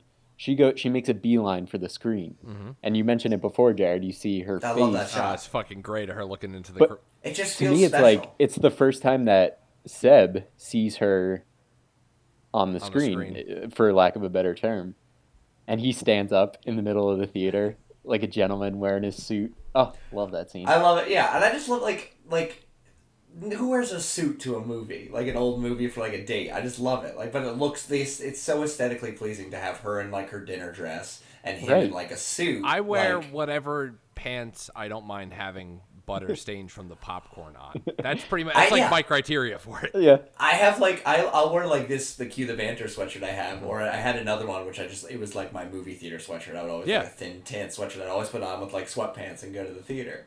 But like this is now like my I consider this like my press pass into a movie if I'm going to the movie. I got my cue the banter, my press pass to go see the movie. I'm here So, for you know. research. And then you know the movie. Yeah, the for movie. my Letterboxd review. the movie's uh you know they're watching the movie. It's it's uh it's going well. Well, they're about to do a little smooch. They're about to Oh, kiss. I'm at the kiss. They reach their But hands then- over. They touch pinkies. But then. Yeah. Whoop. Then, as I smash the can up the pop filter and make that awesome noise. um, uh, the movie fucking movie movie breaks. Yeah, Yeah. the film goes haywire. Digital goes. Yeah, yeah, haywire could you imagine? Yeah. See, well, you know, they watched it and like, yeah, then Steven Soderbergh's Haywire came on the screen, which was so weird because they were about to kiss, and then there was like an action thriller um, starring a former wrestler on the screen. It was like, just kind of kills the mood. But no, then they go. But then she has an idea. She says, "I have an idea." We can drive to Griffith, which I've tried on a Monday. I've tried on a Monday. You can't do it because so that's what I'm reading up on it. Like you can only film at Griffith on Monday because Griffith Observatory is always closed on Monday. Mm-hmm. I've known that for when people visit and we like I planned out our trip. Like Zach came out the one time and we were like, all right, let's go to Griffith, and it was Monday and it was closed, so I couldn't bring him to Griffith. But yeah, they can only film on they can only film on on Monday, but they, they go and they drive up just like in the movie. Um, And they seemingly break into that planetarium. Yes, Yeah, yeah, they break in weird. and just yeah, That's a And great they- scene, they dance all over it. Yeah, it's that's cool. and that's the uh, yeah. the, that's a the scores, the score for Planetarium is great. oh, I Um, I put in my notes. Um, do do do do do. checks notes. Yeah, I love when Adam references his. Notes. It's notes. this is verbatim. Go to planetarium. Hella woodwinds. I guess there were a lot of like flutes and woodwinds in that song. there It is. feels very uh very like fairy like. And then Mhm. and then it turns Yeah, what's up with that? Magic. What's what's up with the gravity? It's a musical. You can do musical. it. That's Why what. not? That's That's what I love because like the same thing that you brought up about the, them dancing and everything. Then the iPhone rings, it grounds it. So when they're in there, and they walk in and they he throws and she floats. You're like, oh, Lifts her lightly into yeah. the air, And off of just, the ground. And she just floats up there for a second, and you're like, "Oh boy, this is this is really happening right now. I'm seeing this." I remember watching. it, I was like, "I fucking love this shit so much." I think I read somewhere that part of like this scene was like some of the movies that um, inspired it, like WALL-E was one of them. Like where WALL-E and like Eve are like flying through space. Yeah. kind of like that. Yeah. It's like It's a good movie. It felt very a Sometimes when whole you- new world because they were like above the clouds. yeah. Like they weren't singing a duet, but it was like very like dance in the sky, dance among the among the stars. Right. If yeah, I mean, when if you if if you meet a girl and you and you like her, just dance with her in the stars. So you gotta do. Um, That's all you they- have to do. All you have to do. but the, but then they finally kiss, and then it's then it's summer becomes.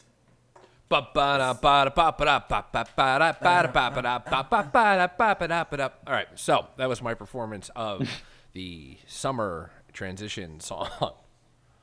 I know. And that's like the montage scene, right? They're like showing all the things they're getting up to. They show Sebastian wearing the LA Dodgers hat, kind of like Jared's Right, doing his- right now. Yeah, when his sister gets engaged. Um, Oh, is that who that is? yeah, it's his I never put that yeah. together. Yeah, his sister gets engaged. Um, yeah, summer's basically the height of their relationship. yeah. Um, I'd say probably summer. Not that I look. I, I love this movie. Uh, pretty much all of it. I'd say summer's probably the weakest area of the film. Yeah. Uh, but like that's not too much of a knock on based on how I feel. But like you- like this is where you get where he you know they're together. Their relationship's great, but his career isn't great right now. And he like hears her talking on the phone, and she's like like oh What are- like he's working on With her with her fucking dickhead parents. He looks Right. at he looks at his ceiling and there's a water stain there. Yeah, like I mean, and that's like literally how I feel right now.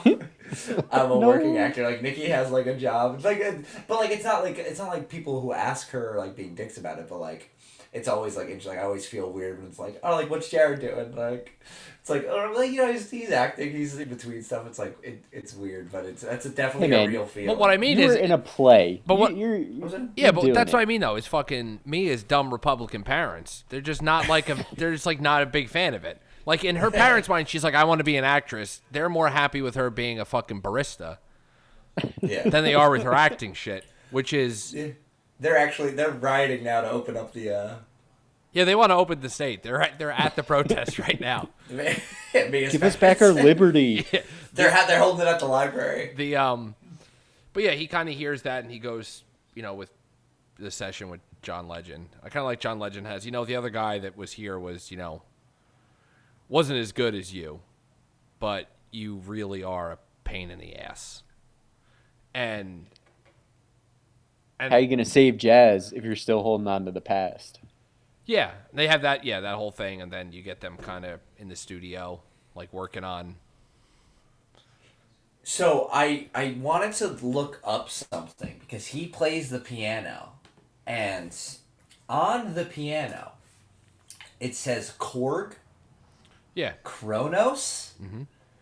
Which I'm pretty sure Kronos is the type of creature that Korg is in the Thor in the Marvel universe. Get out of here. yeah, it makes sense. Korgs are fucking wild as far as it goes. As far as it goes for Um, electric pianos and synthesizers. Yeah, like let me find. I'm, Korg is part of the Kronan race scene in Journey into the Mystery Number Yeah, Eighty Two. so So the like Korg- Kronos and Korg, like that's which is I don't know like why. is What came that? first? Korg, I would assume. What is Taika I don't- I don't Waititi's Korg. Korg, Ta- yeah, I don't know which Korg you're referring to when you say that, Nick. But so they so they go they have the concert. And that's kind of where I was talking about, where she's kind of in the crowd watching him and enjoying him play piano. But then you get like him playing all this weird stuff that's like not really the jazz that he likes. Oh my gosh. I don't know if it's wrong or if it's right. I don't Cut it. Oh, actually, no. Yeah, no. Keep it in. Keep That's it my in. least favorite song of. take it Yeah, cut that. Cut me. that. Let me check notes. I'll cut it. I Yeah. feel so good tonight. I kind of like that song. That, that song's kind of a bop. Well, that's what I was gonna say. It's my least favorite song in the soundtrack, and it's still a phenomenal song. But I do love it when it's going on and you see her in the crowd, and then like the fucking dancers are coming up and they're like Yeah. spinning around. You're like, this is terrible. And I know that he's my guy's fucking hurting right now. So that's my question. Is she like you could see her she's visibly upset by that. Is she upset because she's surprised by the like the pop Yes, uh, she's like how poppy the music is? I read Is she's she- upset for him. Is the way I Yeah, I think it. she's like, this isn't what he wants to do. This At is first what, I yeah, took it as like cuz you know how he calls her out later like maybe you just You're uh, an actor. felt- What are you talking about? Yeah, exactly. Part of me, the first time I saw it, was like, oh, she's jealous of how successful he is already. Like, he just started this thing, and he's like doing it big time. No, I think it's I think it's definitely No, yeah, they, where she's like he's fucking disgusted right now. and when they get yeah, and when they get to when it comes to the argument, like I feel like that's really how that like that's the you know I that's how that dilemma sort of goes. Like I think you know he's being successful, but like at what cost? Like he's not chasing his dream. He, is he get like Just doing I- a fucking job. I've had this conversation with Nikki where it's like I'm trying like right now I'm trying to figure out like what's the best way to make some money on the side while also fully trying to pursue acting. But like if I were to do something else to try and make more money, like one of the biggest concerns that she always brings up, she doesn't want me to get comfortable by having more money and just like hope that I feel like I'm Right. okay. Like with that, like she doesn't want like getting comfortable is kind of it's dangerous in when you're Here, when I'm, you're I'm gonna here's so so here's here's how here's how it goes. Um, it's a fucking nightmare. Yeah, it's the, it's the here, worst. comfortable. comfortable, and, and I don't want to be. Com- I don't want to be Yeah, no, I comfortable. know. I the only I do not want to be nice. comfortable. It's being yeah, comfortable is nice. I would love to be comfortable, but I would love to be comfortable doing what I want to do. being yes that's that's that's where it's different it's like i say all the Mm-hmm. time i have a nice house and i have a good paying job i'd rather have a small house a not great paying job and i was doing what i wanted to do instead i go to work every day and i do something i have zero fucking interest in right. when and then by the time i'm done with that and i get home like okay good i got photo shit to do we got writing shit to do i feel so burned out from Yeah, it's hard to do. Yeah. from being at the i'm so comfortable fucking job it's like and he's yeah, and like he's not pursuing. fucking worse. He's not. He's not using. He's not planning on pursuing like the jazz club in this point. Like he's like not thinking about it. He's not playing his own music at home when he has the, the time. He's fully consumed by this. Which is look, I- real real quick. Sorry, real quick with the comfortable thing. So as you talked about on here, I was supposed to get laid off yesterday. Right? Again, yeah. so that was my layoff date. When that when I was supposed to get laid off, I went into full creative mode. It was there. Everything was there. Right. I read I mean, you can't tell now because I'm out of that mode. But like I started redoing the studio room. I hung all this stuff up. I started getting pulling negatives out that I had stored. I got uh, old hard drives booted up, ready to redo, you know, all this stuff. And I was like, okay, I'm gonna be laid off. I'm 100% in on this shit now. And then literally, as soon as it was like, oh, never mind, you're gonna have your job, you're back. I was like, wow. I don't want to. Shanghai. Yeah, but that's what I mean though. But that whole entire like that drive part, kind of having doing something you don't want to do to make money, that kind of thing, Mm-hmm. it ruins. At least for me, it ruins the creative side. Well, it also takes a turn for the two characters because Mia was like doing that thing where she was putting her head down, she was going to auditions, like seemingly taking jobs, right? And Sebastian was mainly pursuing his club at the beginning of the movie. Yep. Now they kind of flip the script and she is working on her one man show, one woman show. He is fully, you know, in John Legend's band being a, a you know, piano player in for that band. And Yeah. now they're taking on two different roles in their relationship. Mm-hmm. Yeah, this is this was like uh, what I wrote down. This is like their first. This is their first attempt at making their relationship work with their careers being successful.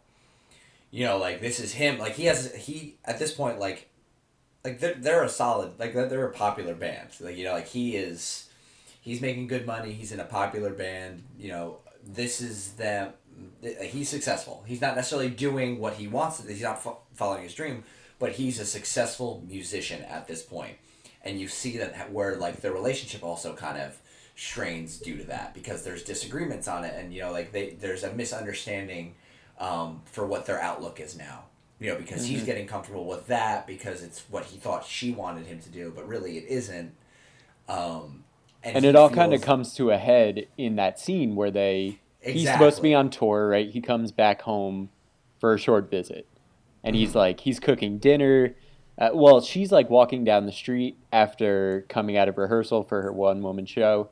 She Yeah. calls him gets the message and was like hey i miss you. Like i wish you were here. She comes back to the apartment and he's there.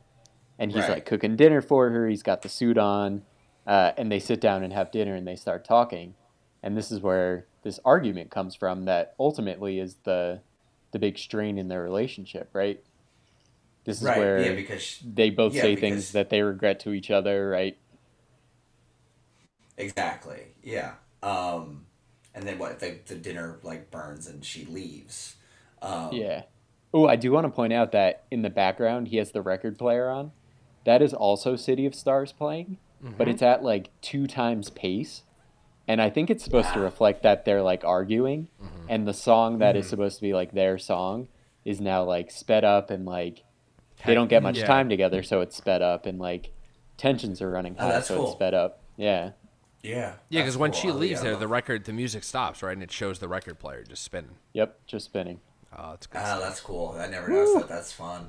but yeah that's where he, I love that's where he says maybe you just like me uh, when i was on my ass because it made you feel better about yourself and that's when she Right. Yeah. Like. Yeah. That's like one of those. One of those things. Like. Yeah. It's like you don't really mean it, but you say something like that because you're angry and like that's. Just, ugh.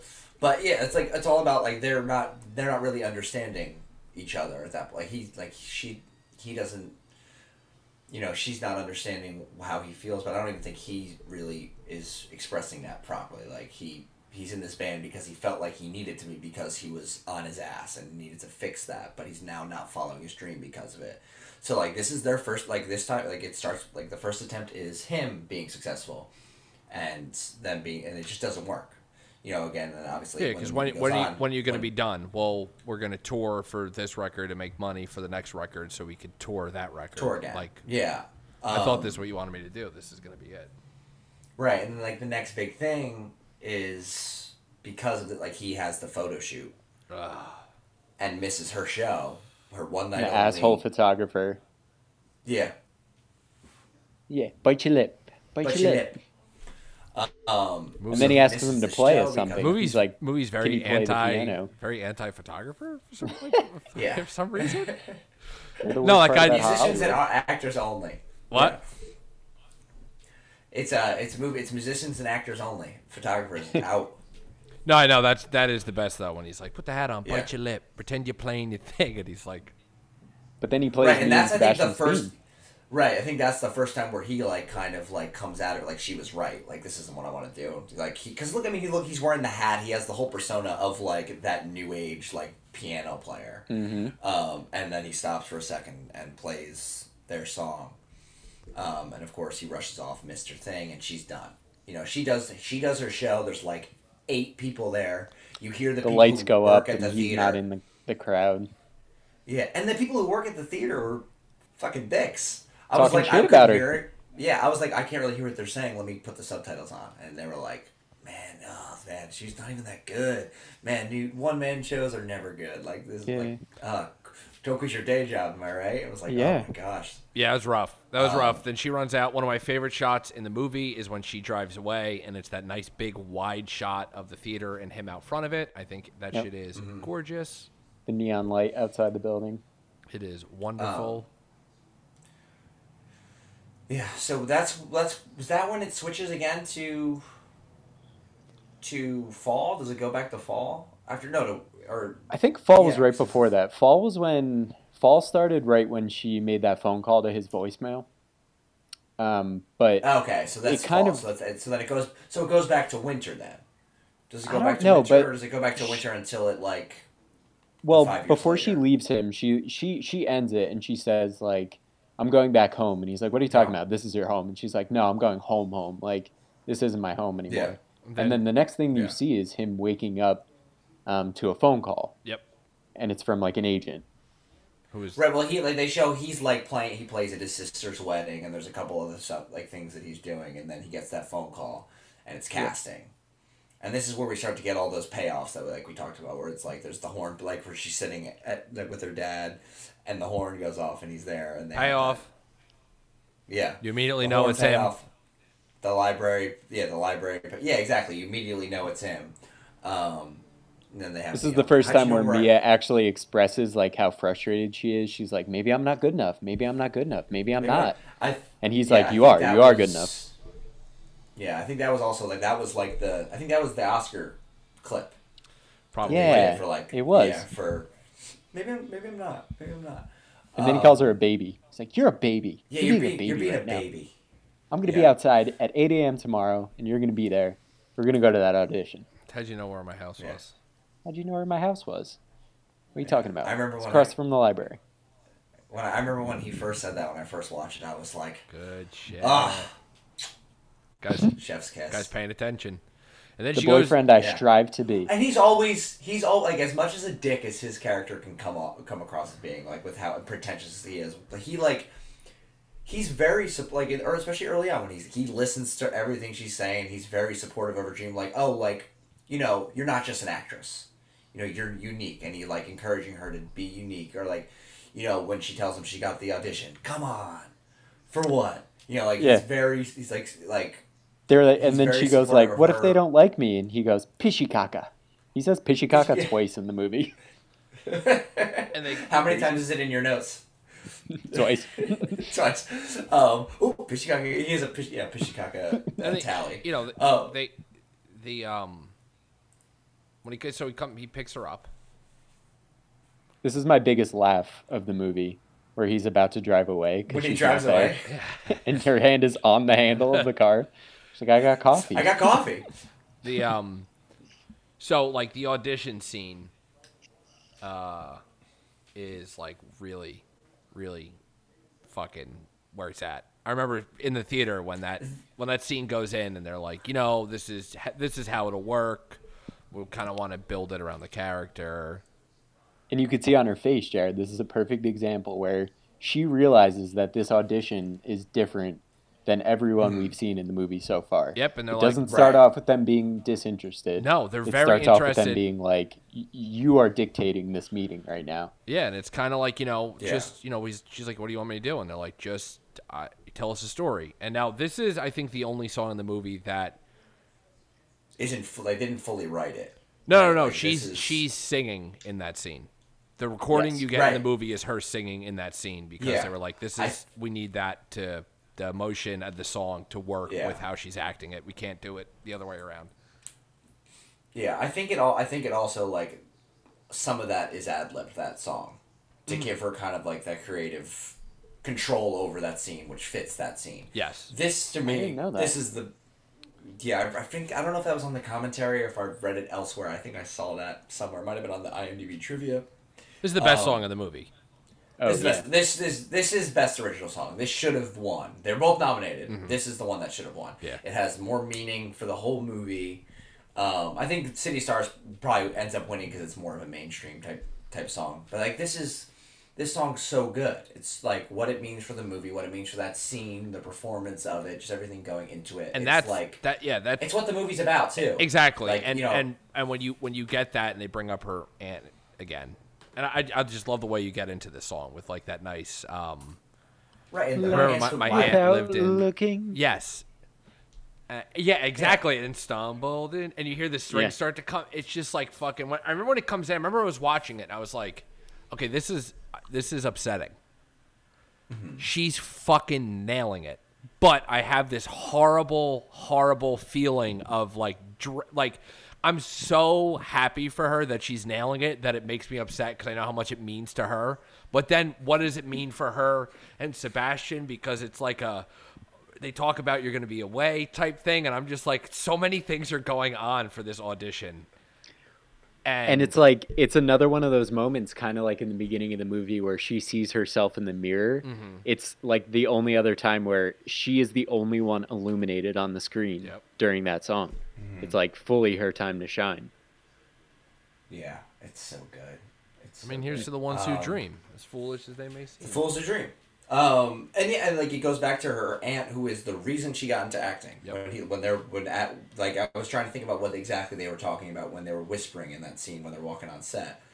Um, and that struck me. I was like, oh, my aunt, my aunt was an actress and stuff like that. So like that's it's like what got her into it, and now she's back. You know, she gave up and then came back and sort of had had that moment. Um, Emma Stone performed audition The Fools Who Dream live. She would decide when to switch from dialogue to singing. There was no pre-recorded track she was lip syncing to. Justin Hurwitz, was the playing song composer, wasn't yeah playing in her ear. Um, Chazelle said this was done so Emma could have more control of the scene. Which is that's what I mean. That's why it's so great the way the whole entire like leapt without looking. You know, like it just the way it it fucking dude, it's good. It slaps. Good stuff. It's- Good movie. It, it- does. It does slap. And you know, pretty much from Um, here they leave, you know, the audition's over and then they leave and they they have the conversation. At It's just Griffith like, Park again. Yeah, well, if we're gonna get it, you're gonna get it. With another view. Yep. They start off with the they, their relationship starts with the view. It ends with the view. Yep. Look at this Um, view. I've know. seen better. You know, and that's the whole like Um, now you're gonna get it. You're gonna get it, and it's like where where are we? And it's like Well, and they kind of have you? that conversation. Yeah, like, but they also have like they know like they've tried this before. They tried. They've tried the relationship where someone was having some success and was traveling a lot. Like it didn't work. hmm So they were gonna do this differently. You know, like you know, you got to go for it. You're gonna have to go for it. You know, um, And he says, "You're going to Paris. There's good jazz there. You love pa- you love jazz." you love jazz now, yeah, and you know, like that's that's where we end with them. You know, like and then of course, as I said before, this is part of the MCU. This is the um. This did this before the five years later. Before Just the Endgame five years did. later. Before Endgame did. It broke it out. Five dot Uh, dot dot years. years later. Ugh. Both of those. So- both when those both hit in both movies, I was oh my gosh. So like, oh the first thing you see years? after five years later is, is footsteps out of a car. Yep. Walk into that coffee shop. It's none other than Mia. She orders Right, well, this is winter too. It's this is where it comes winter. It says winter. exactly. Okay, we're back. We're, we're full circle. 5 We're- years we're later. full Oh shit. Yeah. She orders two coffees. Two. I will remind um, you, she and they're the other lady and they're iced. The other lady ordered one, right? She orders Yeah. two. She tips a ten dollar bill. The other lady tipped a five dollar bill. Why did she order two coffees? She gave one to the golf cart driver that she gets in the golf cart with. So Oh. that that's like the small detail where it's like she tipped more. She bought a coffee for her driver. She's like That's awesome. automatically a better person than the, the yeah, woman yeah. who used to come into the coffee shop. Yeah, exactly. Yeah, who's Love it. now who her, her yeah. Hopefully that first actress her she her career was uh I heard she stopped. died. Um, yeah. Oh my god. but yeah, I have written down because Adam, of course, I knew you were going to be the guest of this episode. Iced coffee, baby. Iced coffee, Gotta get the baby. Iced coffee. And It's I a wish I wish the listeners could see I I had my iced coffee for the beginning of this podcast. Yeah. Um, but I remember when it said five years later, I'm like, oh shit, and I'm on the like from that point on, I'm on the edge of my seat because I'm like, This is for what's Yeah, what's gonna happen? like, for What- like where is she at? Who is she with? Where's where's Seb at? like this movie is very very good. I enjoy this movie very very much. Very like much. you say, probably that Nick, last Nick leaves. that like last section is very like you said. That's probably the the slowest part of the movie. And like they say, you know, Yeah.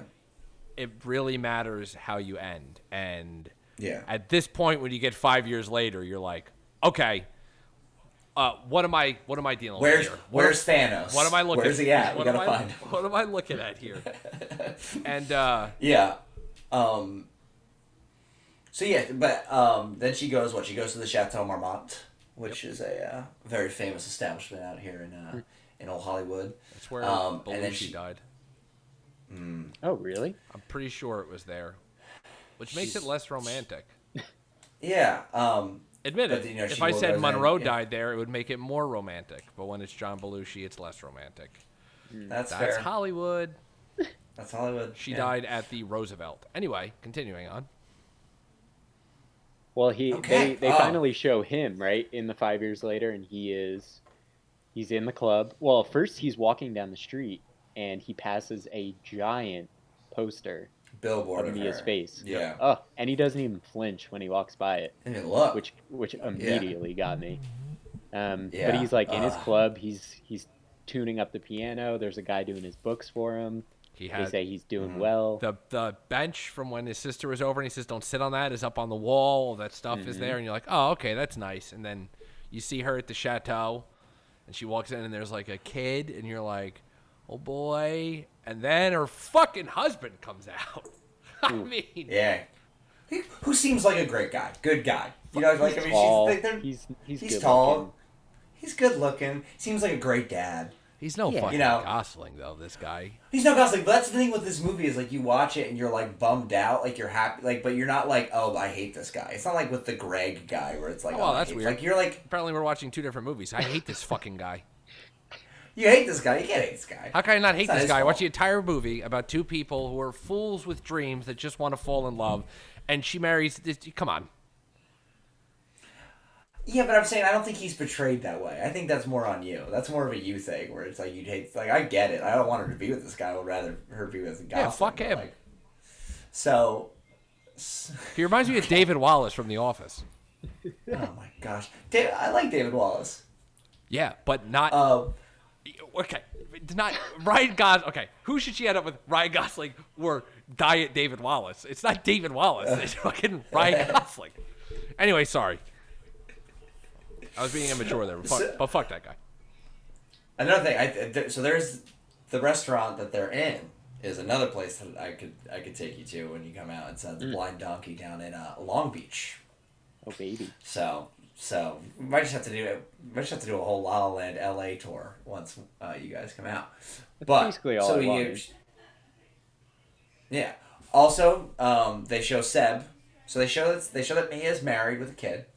They sh- they do show Seb at at his place, but they also show him at home. What's he What's he cooking? He's making chicken. What is he Chicken. Oh. He's making chicken. Never noticed. Making chicken. Making Guys chicken. making chicken. I mean, And- come on, chicken on a stick. It's perfect. Which Yeah, I love that. so- which we, I mean, like when they get the the whole like, you can't call it chicken on a stick. You should call it Seb's, and she draws the nice little logo for him. Yeah, but it's got to be chicken on a stick. Got to be chicken on a stick. Um, but you know they see you see her and her husband where they they're going and what they're going to someone's show or they're going to meet someone somewhere that they can't make it because of the traffic. So they pull off and get dinner somewhere, mm-hmm.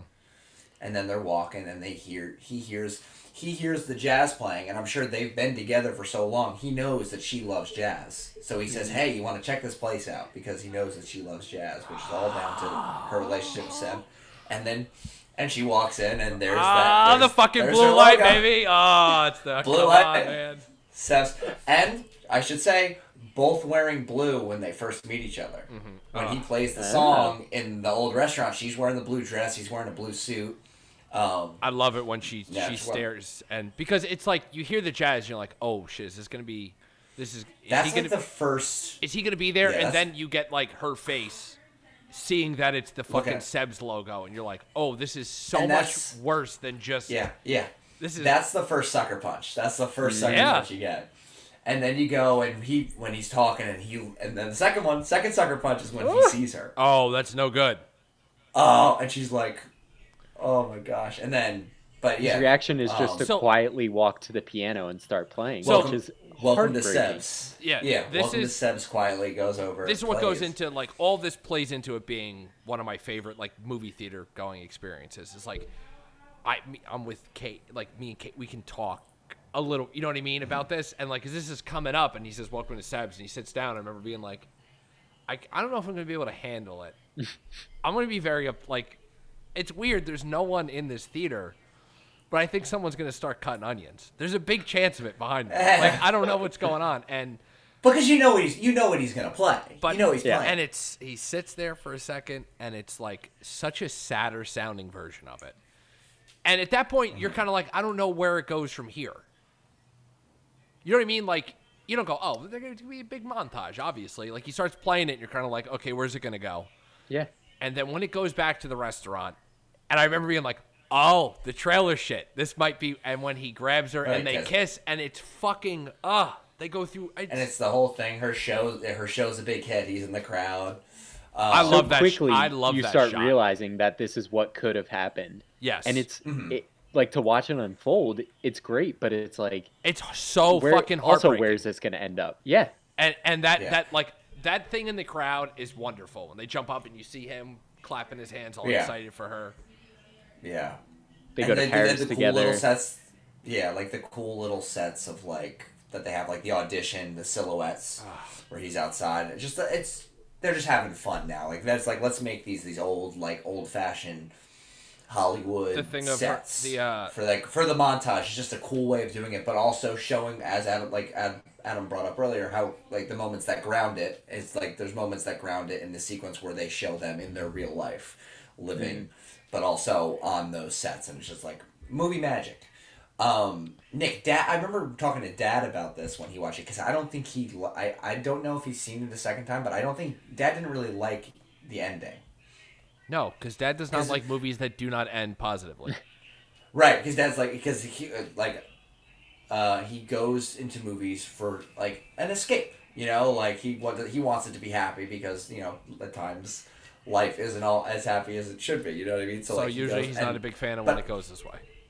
But what I my arg- my biggest argument for this movie is like this movie could have ended happily. They could have ended together, but like the what they ended up doing instead, when you get to see that epilogue where you see what they could have had and then it's taken away from you, hmm that makes this movie special because you look back on it and it's not like a very it's not like it's a it's a special ending. It's different and it's also.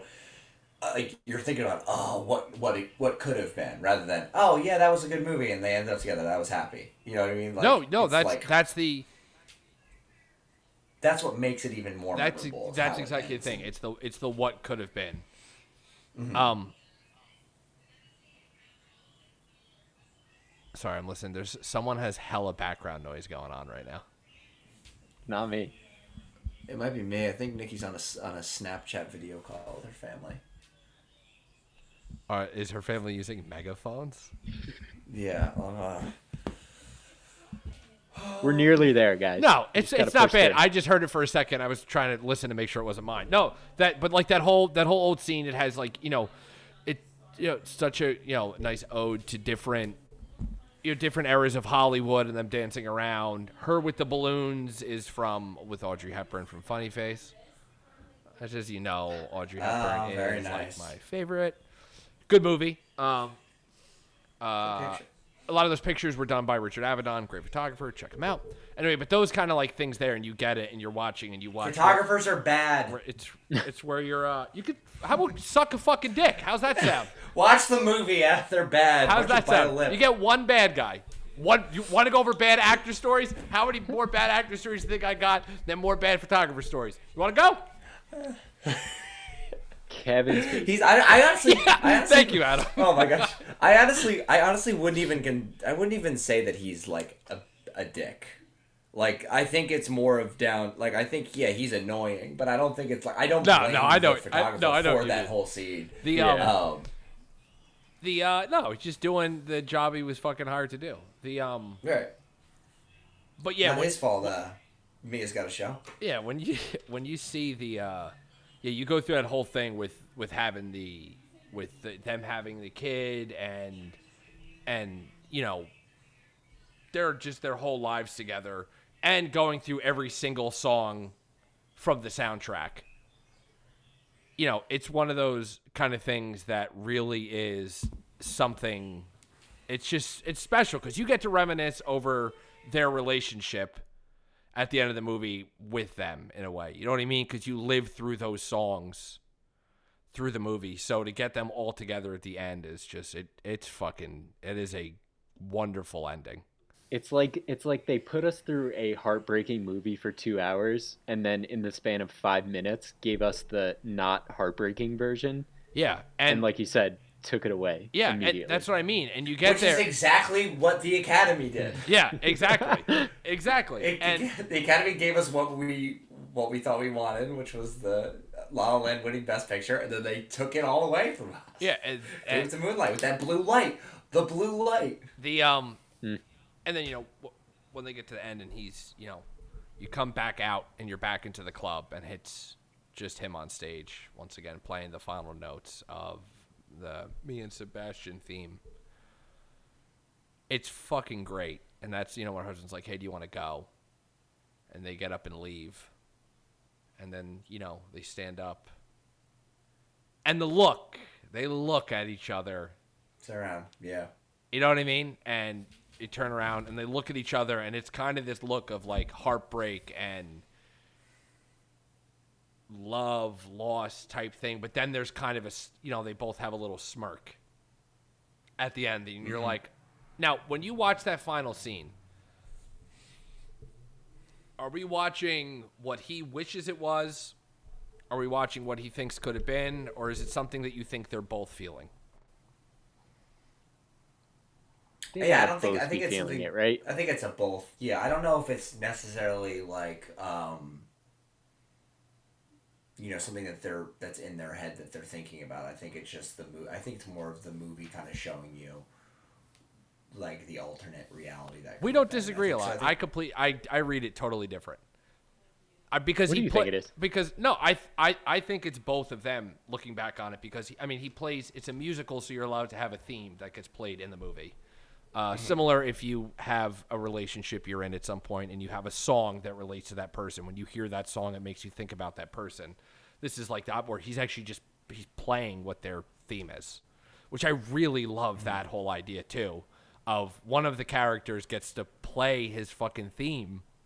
You know what I mean? Like, like it's just fucking. Yeah. He sits there and he gets to play his theme, and you go into this thing, um, and that's where I kind of think that that uh, like with the look at the end, it's I think it's him starting to think of it, and then kind of you know what could have been, where their lives could have been, um, because why I think it's both of them is because uh, he ca- he doesn't know the perspective of her having the child.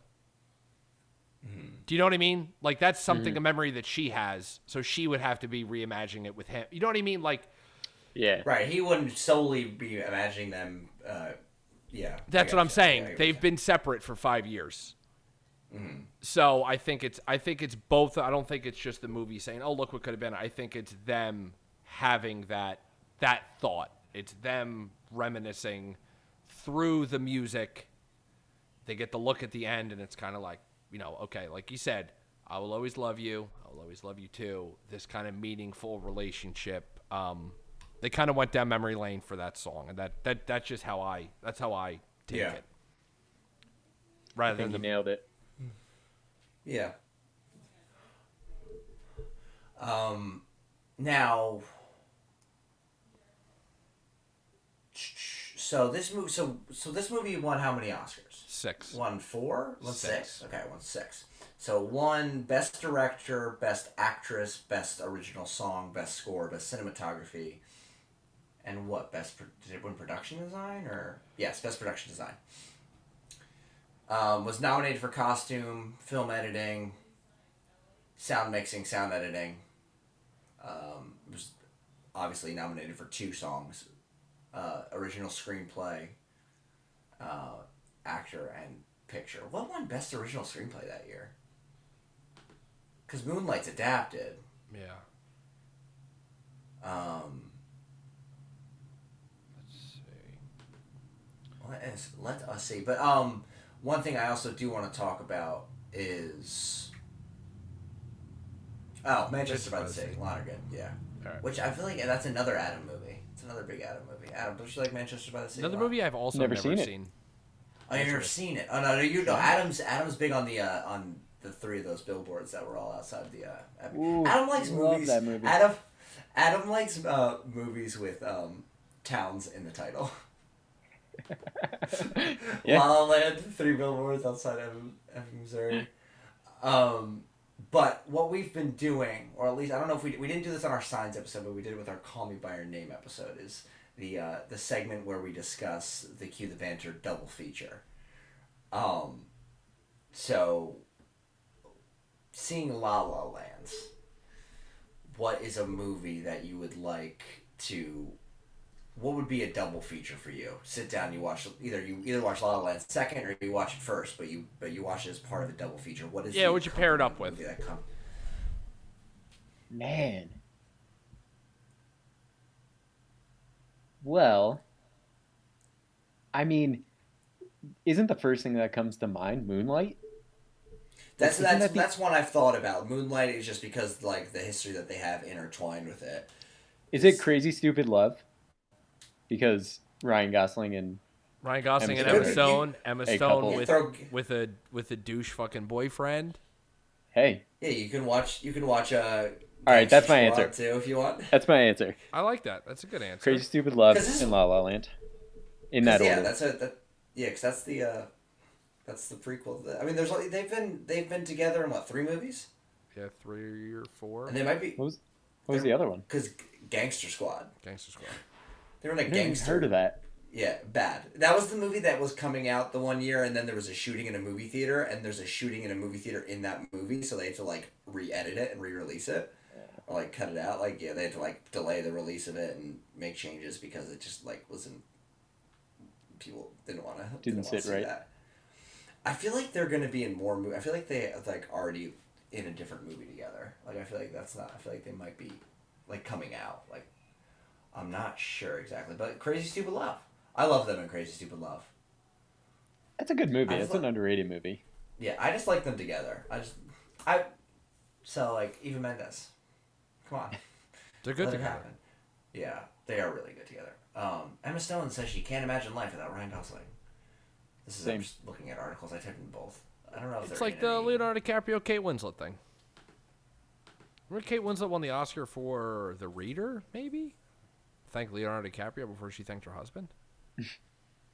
That happened. Ah, but they weren't in the Reader together. They were. In, No. They were in what Revolutionary Revolutionary Road.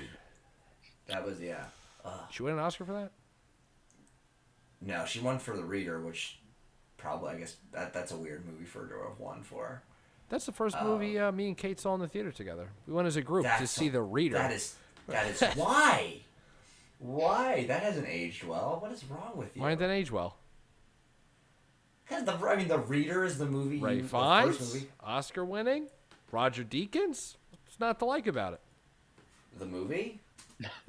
It's I never saw not that bad. I know, but it's a weird movie to be. Oh, that's the first movie I saw. I mean, You don't get to choose what movies are out when you start dating somebody, though. You know what I mean? but Like, it's not. It, yeah, that's true. But you went to the theater to see the Reader. Yeah, because it was a movie that was getting good reviews. Yeah. So I went to go see the, the. Here's the reader. It's supposed to be good. Here's good reviews. It looks good. So we went to go see the fucking reader. Hmm, okay, whatever. I, I just don't know why Jesus, it's an Oscar-winning, Oscar-nominated movie. Why it's a weird thing to see in the theater. It's a weird movie to see. It's that that just that doesn't strike me as a movie that people were rushing to go to the movie theater. Nobody What- said rushing. Somebody. It was just that the movie was playing, and it said, said- James said, "Do you want to go see the reader?" And I said, "Kate, do you want to go to the movies?" And she said, "Yeah." We went to go see the. Re- we went to go see the reader. It was not like I got to get out there. The fucking reader. It was just like this movie's supposed to be good. Let's go. Your first movie that you went to see with your now long-term girlfriend was a movie about a 15-year-old having an affair with a 40-year-old Nazi. Yeah. I just want that. Okay. If I'm, if I'm, Do me a favor. just- Look when the reader came out. Look at the fucking week and show. Tell me. I want to know the box office. that's what I want to know. That's what I'm actually trying. I want to look at the box come office there, but I want to know where it's It- like. Well, what do I say? Oh, uh, we really haven't been to the movies yet, and this doesn't really seem like the kind of theater, the kind of movie we'd go to. Let's see something. What else was out? It's just Whatever the you reader. Let's wait till next week. December twelfth, two thousand eight. You went to. You gave money to uh, Harvey Weinstein. I mean, as everyone who's ever been to a movie As theater everyone to a before movie has. Now, why was this? So I have two cinematographers listed for this: Hmm. Deakins and Chris Menges. Yeah, I think Menges was like fucking blind, What? That's so cool. or was losing his sight, or was old. the- that actually might be the weird thing. No, Chris Menges replaced Roger Deakins. Did he? Yeah. Weird. I- Where that whole blind thing came from? No idea. No idea. Come on. wow. Wait. Roger Deakins is blind. No. Um. I don't know. Yeah. I don't know why it's like. All right. So what else was? uh Oh, I thought you were looking it up. I No, it. I told you. You're the one talking. December. You're the one December 12th. shit. All right, so Nick, what is your double feature? We have Crazy Stupid Love and La La Land for Adam. I have two ideas um, listed for me, but while I look this up, do you have a do you have a double feature Um.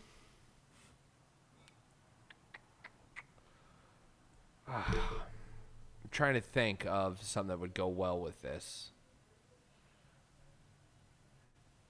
I go with what do you got? What do you got first, So the- Jar? So I have the two movies that I, the one the movie that I kept thinking about, and it's it's mentioned in the movie, but like I kept wa- the past few times watching it, I wanted to watch Casablanca straight right after. Yeah, it makes right after. sense. You I want to watch an old Hollywood. Go old um, Hollywood. You go Funny Face. That's the movie with Audrey Hepburn and the balloons. Um, now another movie that I kind of want to like would maybe think about doing it is is The Artist, which is a movie I haven't seen. Mm-hmm. But like it's just because both movies sort of handle or like kind of make an ode to like old Hollywood in very different ways. One's like, oh, let's make one of those movies, and the other one's just like there's elements throughout. What about Shape of Water? Mm. Ooh, that's that's another good one. Shape of Water. They have the one. old movie theater and that whole type of thing. I saw Shape of Water with my mom, and there is a lot of nudity and a sex scene with a fish man. with a fish. Hell yeah! So so Nick, you saw this movie the week the week it came out. I think so. I mean, come Okay. on, this is Where did you see it? Because I have I have the week of the domestic week of December twelfth. The Reader is the twenty fifth movie at the box office. I don't know if it was the first week. What else was out at the same time as the fucking Reader? So um, this week the number one movie was The Day the Earth Stood Still, starring Keanu Reeves. Yeah, did not see that. No, thank you. I watched that Four on a Christ- plane.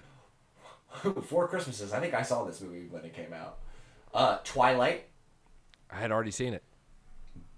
Duh. Bolt, Australia. Uh, I This bought a- that and watched that one time. The movie movie is Bolt. rough. This this box office is rough. Are you kidding me? This thing sucks. Quantum of Solace. Already saw it. Nothing like the holidays. Never heard of it. Madagascar: Escape to Africa. Not going to see it. Fucking Milk, starring Sean did Penn. Did not see it. Transporter Three. You got Slumdog Millionaire. Didn't see it until I bought it. But what I'm saying is, it's Yeah. like there's not like a oh perfect first date movie, and it was just like hey, movie's out, where to go see it? Might have been after Christmas. I don't know You- when I saw it, but I saw it in the fucking theater. You might as well have seen the sixteenth uh, movie in the box office that week, which was The Boy in the Striped Pajamas. That's what I mean. Whatever. It's a it's a it's a look at you guys. Are you guys ever gonna watch the Reader? No, uh, which is my which is my point. it's it it's Is what I'm saying. I'm saying it's fucking Kate. looking- It's Kate Winslet's Oscar win. You know what I mean? It's I it's know. a it's a she, great performance about a young boy that that has an affair with this woman who they find out when they put her on trial that that she was uh she worked at a Nazi camp. But the whole thing about it is they're they're trying to try her for for certain crimes that she didn't do because she cannot read. But she doesn't want to admit that she cannot read and seem stupid. It's a it's a weird thing, It's and, and and the young kid is played by Ray Fiennes later in life, and when the Oh, when the okay. See, kid's I young, know Ray Fiennes was I don't it. know. Yeah, Ray Fiennes is in it. Uh, uh, Winslet, Harry Armpits, other kid shows dong. it's a why. It's a weird. It's it's. so I I'm don't. putting it down. I'm putting it down. So Nick's du- Nick's He convinced him. Nick's double feature Yeah, it's, is it's La La Land and the Reader. Yeah, put them together. I'll take it. I'll take it. I, that's the best movie. Me and Kate, you know, that's the best experience of going to a movie with Kate to the worst experience. Because even now, she's like, "Ah, fucking movie." I'm like, ah, whatever. Guide me. Yeah. you know, uh, whatever." Guy hung dong. Guy hung dong, then became Ray Fiennes. yeah, I mean, that's all you got to do. Go on screen, take your dick out, you Ray Fiennes. It's pretty good. yeah, that's actually what the, I'm reading the Wikipedia synopsis of the movie. That's what it says. Um, That's I think the we first. got on yeah, I the think the- I think the first movie Nikki and I saw in theaters together was uh, The Hunger Games. Romantic. Yeah, we both read the book, so wow. La La Land's a good movie. Um, this is a very positive podcast for the the majority of its runtime until I started talking about The Reader, a movie I haven't seen. So I'm A movie you, a movie you haven't seen with an I just thought- Oscar-winning performance, and you shit on the fact that Yeah. 12 years ago I went to go see the movie I- because it was out at the time that me and I was started just dating. surprised. It didn't seem like a movie that you would have gone to theaters in the theaters to see. That's just all I'm saying. That's Me and James- Did you have to? We used to go. It Did was you like have to do it on my episode, Jared? please. Yeah, Like I've saved it for another time. this is gonna be a now running bit of the of the podcast. we need more bits. The um, yeah. I mean, Adam, do you have any closing things you you know you want to say about La La Land? Ah, I just love it. I'm gonna, re- Jared. I think your Letterboxd review today was pretty apropos. Would you say it was like a like a nice glass of wine or something? Well, yeah, because it was I was I we were planning on drinking wine yesterday night, and I knew that was I knew I was gonna be drinking wine because we just bought a lot of wine. So I wanted to watch a movie that got me like I like I put on a different movie. I put on like Snatch originally. I was like, this doesn't make me feel like drinking wine. This makes me feel like having like a pint at a bar with the with the lads or like a, a little like a whiskey coke or something like that. So I was like, let me. Put, I was like, you know what? I need to rewatch La La Land. We're recording. We were supposed to record a while ago or like a week ago. So I want to rewatch it, get refreshed. And I was like, this is a nice fine glass of wine of a movie. That's what La La Land Yeah. is. I think that's exactly how I feel about it. It's something I want to return to pretty frequently. Um, it's a delight to watch. It breaks your heart in all the right ways, and uh, makes you, you feel, know, but it makes you feel good. it I makes felt you good feel after the movie. And I will say also- that uh, for the longest time, I only had two albums on my phone, and they were the La La Land soundtrack and Father of the Bride, uh, the Vampire Oh. Weekend album. So what about you? Two? What about you too? You have the where's the U2 album? I yeah, I listen to the soundtrack a lot. It's a good it's a good soundtrack. from start to finish, it's a great soundtrack. Yeah, soundtrack. it's very good. And there's I mean Um, there's also the extended. Do you have the vinyl, Nick, of the? No, The I never one? bought the vinyl. I never. I'm always. Uh, I fun. You know, oddly enough, Moonlight and La La Land are two movie scores or soundtracks that that I constantly. I'm like maybe, maybe. You know, I just haven't. I haven't pulled the trigger yet. That's fair. That's fair. It's a delight. It's a great movie. Everyone should watch it. I agree. With a glass of wine or a cup of coffee. Yeah, Yeah, why not? Make a Dalgona. It's Whip a- that coffee up. it's a love. It's a fuck. It's a love story. It's a love story, and love stories don't always end the way you want them to end. You know. Yeah. There you go. And like I- I forget what I read somewhere. It was like, it's a movie about. I think it might have been in Ehrlich's David Ehrlich, uh, his Letterboxd review of the movie. It's like talking about it being a movie about love, then, or like a love movie, a love. I gotta find it. Guy, Um, guy's a I'll fucking poet, to- Adam, isn't he? You just Yeah. oh Say gosh. love one more time. Well, let's see. Let's. Where is it? You guys talk. I'm gonna look for something. You guys just. You didn't leave us anything to fucking talk with. You made uh, we made Adam Guys, make I- his closing remarks, and then I will say thank you for having me on the podcast. Oh, First of course, all, you're always. it you're is a Okay. delight to have your guys' voices in my ears, especially during quarantine. Uh, if you keep putting out content, I will be a happy boy. Oh yeah, we are definitely I- keep putting it out. Oh, here we go.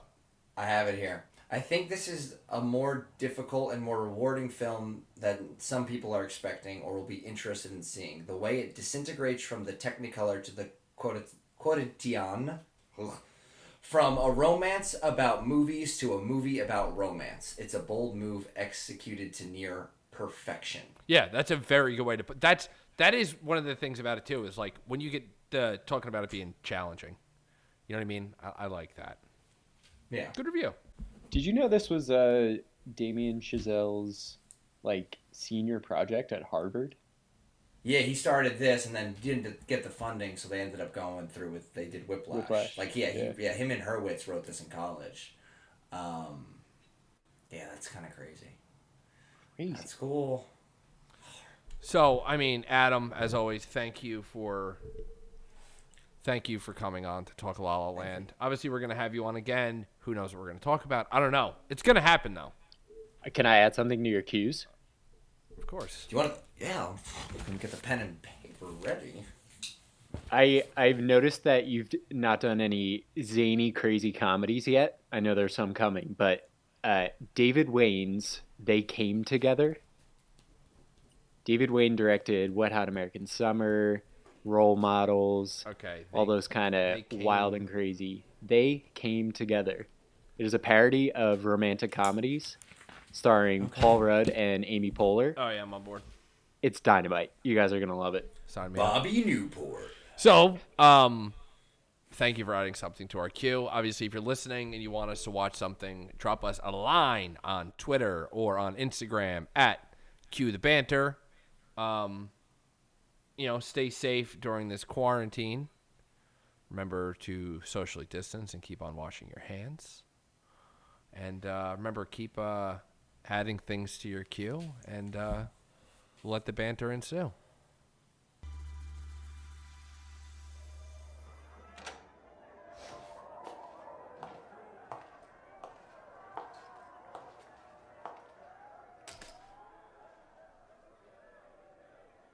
Is someone in the house the only thing in quarantine? Watching while the world keeps slowing down. Somewhere there's a place where I find where I'd rather be. Somewhere that the state keeps shutting down.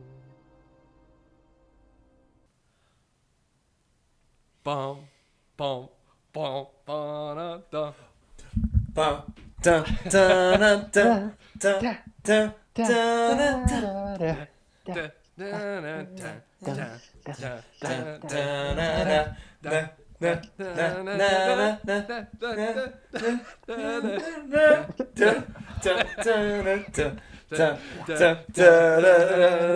There's someone in the house, the only thing in quarantine. Watching while the world keeps slowing down. Oh down. fuck! I spilled. I gotta go clean this up. I spilled my drink. I really gotta go.